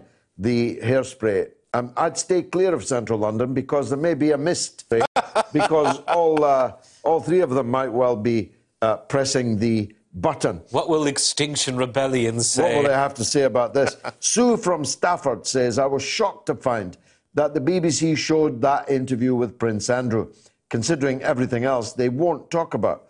Then it occurred to me that it benefits the elitists because, along with other disgraces, it's distracting marvellously from what the British justice system is doing to Julian Assange. What is Adam's take on this idea? Well, mine is, uh, to be candid, Sue, that you're attributing far too much strategic skill to our rulers. Uh, we're not ruled by James Bonds. We're ruled by Austin Powers. Adam. Well, there's several things there. First of all, I do think that the interview is a distraction, but not from Julian Assange, because in order to be distracted from something, you need to have previously focused on it, and no one in England, in Britain, is focusing on Julian Assange, sadly. Um, but I think it's a distraction from some of these other elites who are frankly more powerful in the political and financial world than the Duke of York ever has been. Think the Clintons, think Mandelson. And so, frankly, they threw the least political of all of Epstein Epstein's friends under the bus. That's my take. Getting back to Assange, though, uh, we should be thinking of Assange on this day of all days because Assange is a publisher, a journalist, a speaker, an activist. Even if you hated everything WikiLeaks published, you wouldn't be afraid to pass him by walking down London Bridge. And yet, he's in indefinite imprisonment in one of the most gruesome prisons in this country, designed for terrorists, and yet these liberal judges let the actual terrorist out to kill people. So let's just look at look at it from an objective point of view, forgetting your thoughts on Julian Assange, who I happen to think is a hero of free speech, but forgetting that, do, who would you rather walk next to on a bridge, in a sit next to in a restaurant, come across in a dark alley, Julian Assange or the filthy terrorist whose name I won't even say. That says everything one needs to know about the state of injustice. Bravo, maybe the best statement you've ever made, uh, uh, Adam. Let's go to Nicola in Swindon. Go ahead, Nicola. Hello, George. I've seen lately you, you've tweeted quite a lot about, you know, Corbyn is not going to win we're wasting our time following him because he's not the right leader of the Labour Party. Uh, well, and on yet, the latter point, I've never said any such thing. But the first point, you're right. Go ahead. Well, you're right, but it's, you know, do you not find that's a bit demoralising for Labour voters? Well, uh, it depends think- if you think I'm a liar or not. It depends if you think it's my job to lie to you and tell you that Corbyn is going to win. But you know, he's he's someone you sat next to in the house, and do you not have any sort of loyalty and, and things? I mean, that you- Excuse me? you- you know, Do you've sat with I do I not have any sense of loyalty? Are you actually having win? And I don't do lies. That's why you followed me all these years. It's why you're a regular caller, a regular a communicator uh, with me. So it, it may be demoralizing to you, it may be demoralizing to me, but I'm not going to tell you something that I don't believe to be true. And it would be a lie if I told in facts in politics. I believe in the Lord without question and with absolute faith. But I don't believe in Jeremy Corbyn. even if I feel Lewis in, uh, in Norwich or Ipswich, wherever he is. Unlike all these other commentators, uh, the luxury communists, I'm the only person that stood up to defend him from the charge of anti Semitism. I'm even doing it to my own detriment on the streets of the West Midlands on a daily basis. Be gone with you, Nicola. You've got me angry.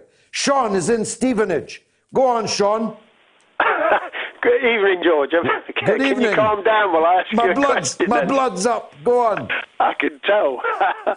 Wicked show, mate. Wicked show. Me and the missus watch every week. I've even Thanks. got my missus interested in politics watching Excellent. you. I'm very, very glad to hear it. Given your comments this evening, you were talking to that emeritus professor, I forget his name, and given what you and Adam were talking about, and, and your statistic that 49% of working class people are going to vote Conservative. And, and only 17 are going to vote Labour. Yeah, yeah. uh, I mean, it's desperate. Is there not now a case to say, right, we need to reorganise the Labour on a working class basis, remember what it was for, uh, built for, Yeah. what it stands for, and taking Adam's comment earlier about clear message from politicians, telling the truth, talking with integrity, and just relaunch this. I'll give, I'll give Jeremy his due. He's brought half a million odd mem- or increased membership to half a million people, Yeah. uh, which is which is quite remarkable. It's a But, great achievement, yeah, yeah. It is. But his performance has left me, because I am a Labour voter, but I voted Leave. I still believe in Leave um, for various reasons. Because I looked at what had happened in Greece, I believe in privatisation of natural monopolies and the nat- in the national infrastructure run for the benefit of the country. And you can't really do that when you're in the EU. um, Sean, are we actually brothers from another mother?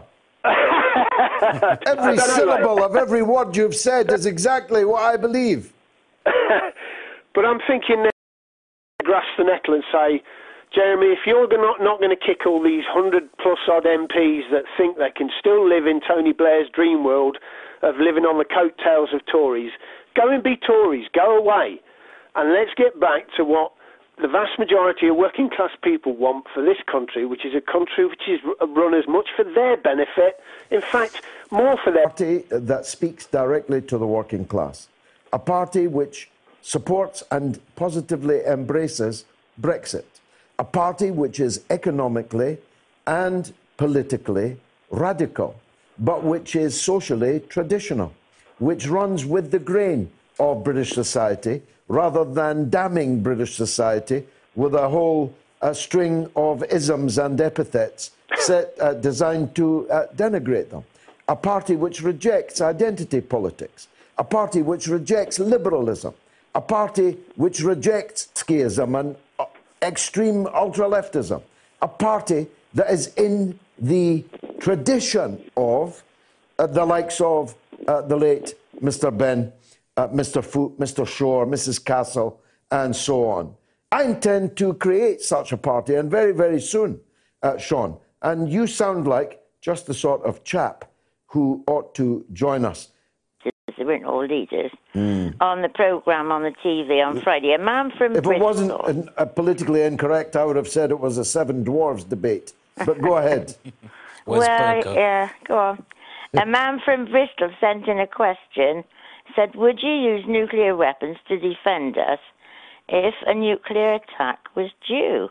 Now, the SNP said no categorically. Plaid Cymru said no. Green said no. Lib Dems yes. Tory yes. Labour if necessary. But my point is, if there was a first strike, would we want to blow up millions? Or if we'd been attacked and we wanted to attack back, we might not be able to. And the argument really that they people who want to retain Trident has always been a deterrent. In other words, it won't be used. Uh, but you know, do really do people really understand the danger of these weapons? And if they were used, you know, it would probably be near the end of the world. Well, it would be the end of the world. Of course, if we were launching our missiles, it could only be, presumably, uh, because others had launched nuclear missiles at us. We are a small island. uh, we would be incinerated in moments and would no longer exist. So any retaliation would be the very definition of Pyrrhic. Uh, I'm, I'm not uh, interested in uh, nuclear weapons, but I am interested in our defence. I'd rather use, as indeed several admirals of the fleet want to do, and other commanders, former commanders of the British Armed Forces, I'd rather use the hundreds of billions of pounds expended on Trident, which isn't, by the way, independent at all. You could not fire it without the course, uh, from Stephen, I think, uh, perhaps not Stevenage, earlier in the show. Uh, we need to have a proper navy defending us as an island, and we can build our own ships without going out to tender once we've left the European Union, and we should do so. We need frigates, we need warships patrolling our waters currently have to defend ourselves at home. They need to be properly paid, properly resourced, properly armed, properly clad, properly housed, their families looked after properly. That's what I'd rather do with the money we're wasting on Trident. Uh, thank you, as always, Norma. We only had one woman caller again today. Indeed, for joining us from Adam and myself. A very good night to you all. And spread the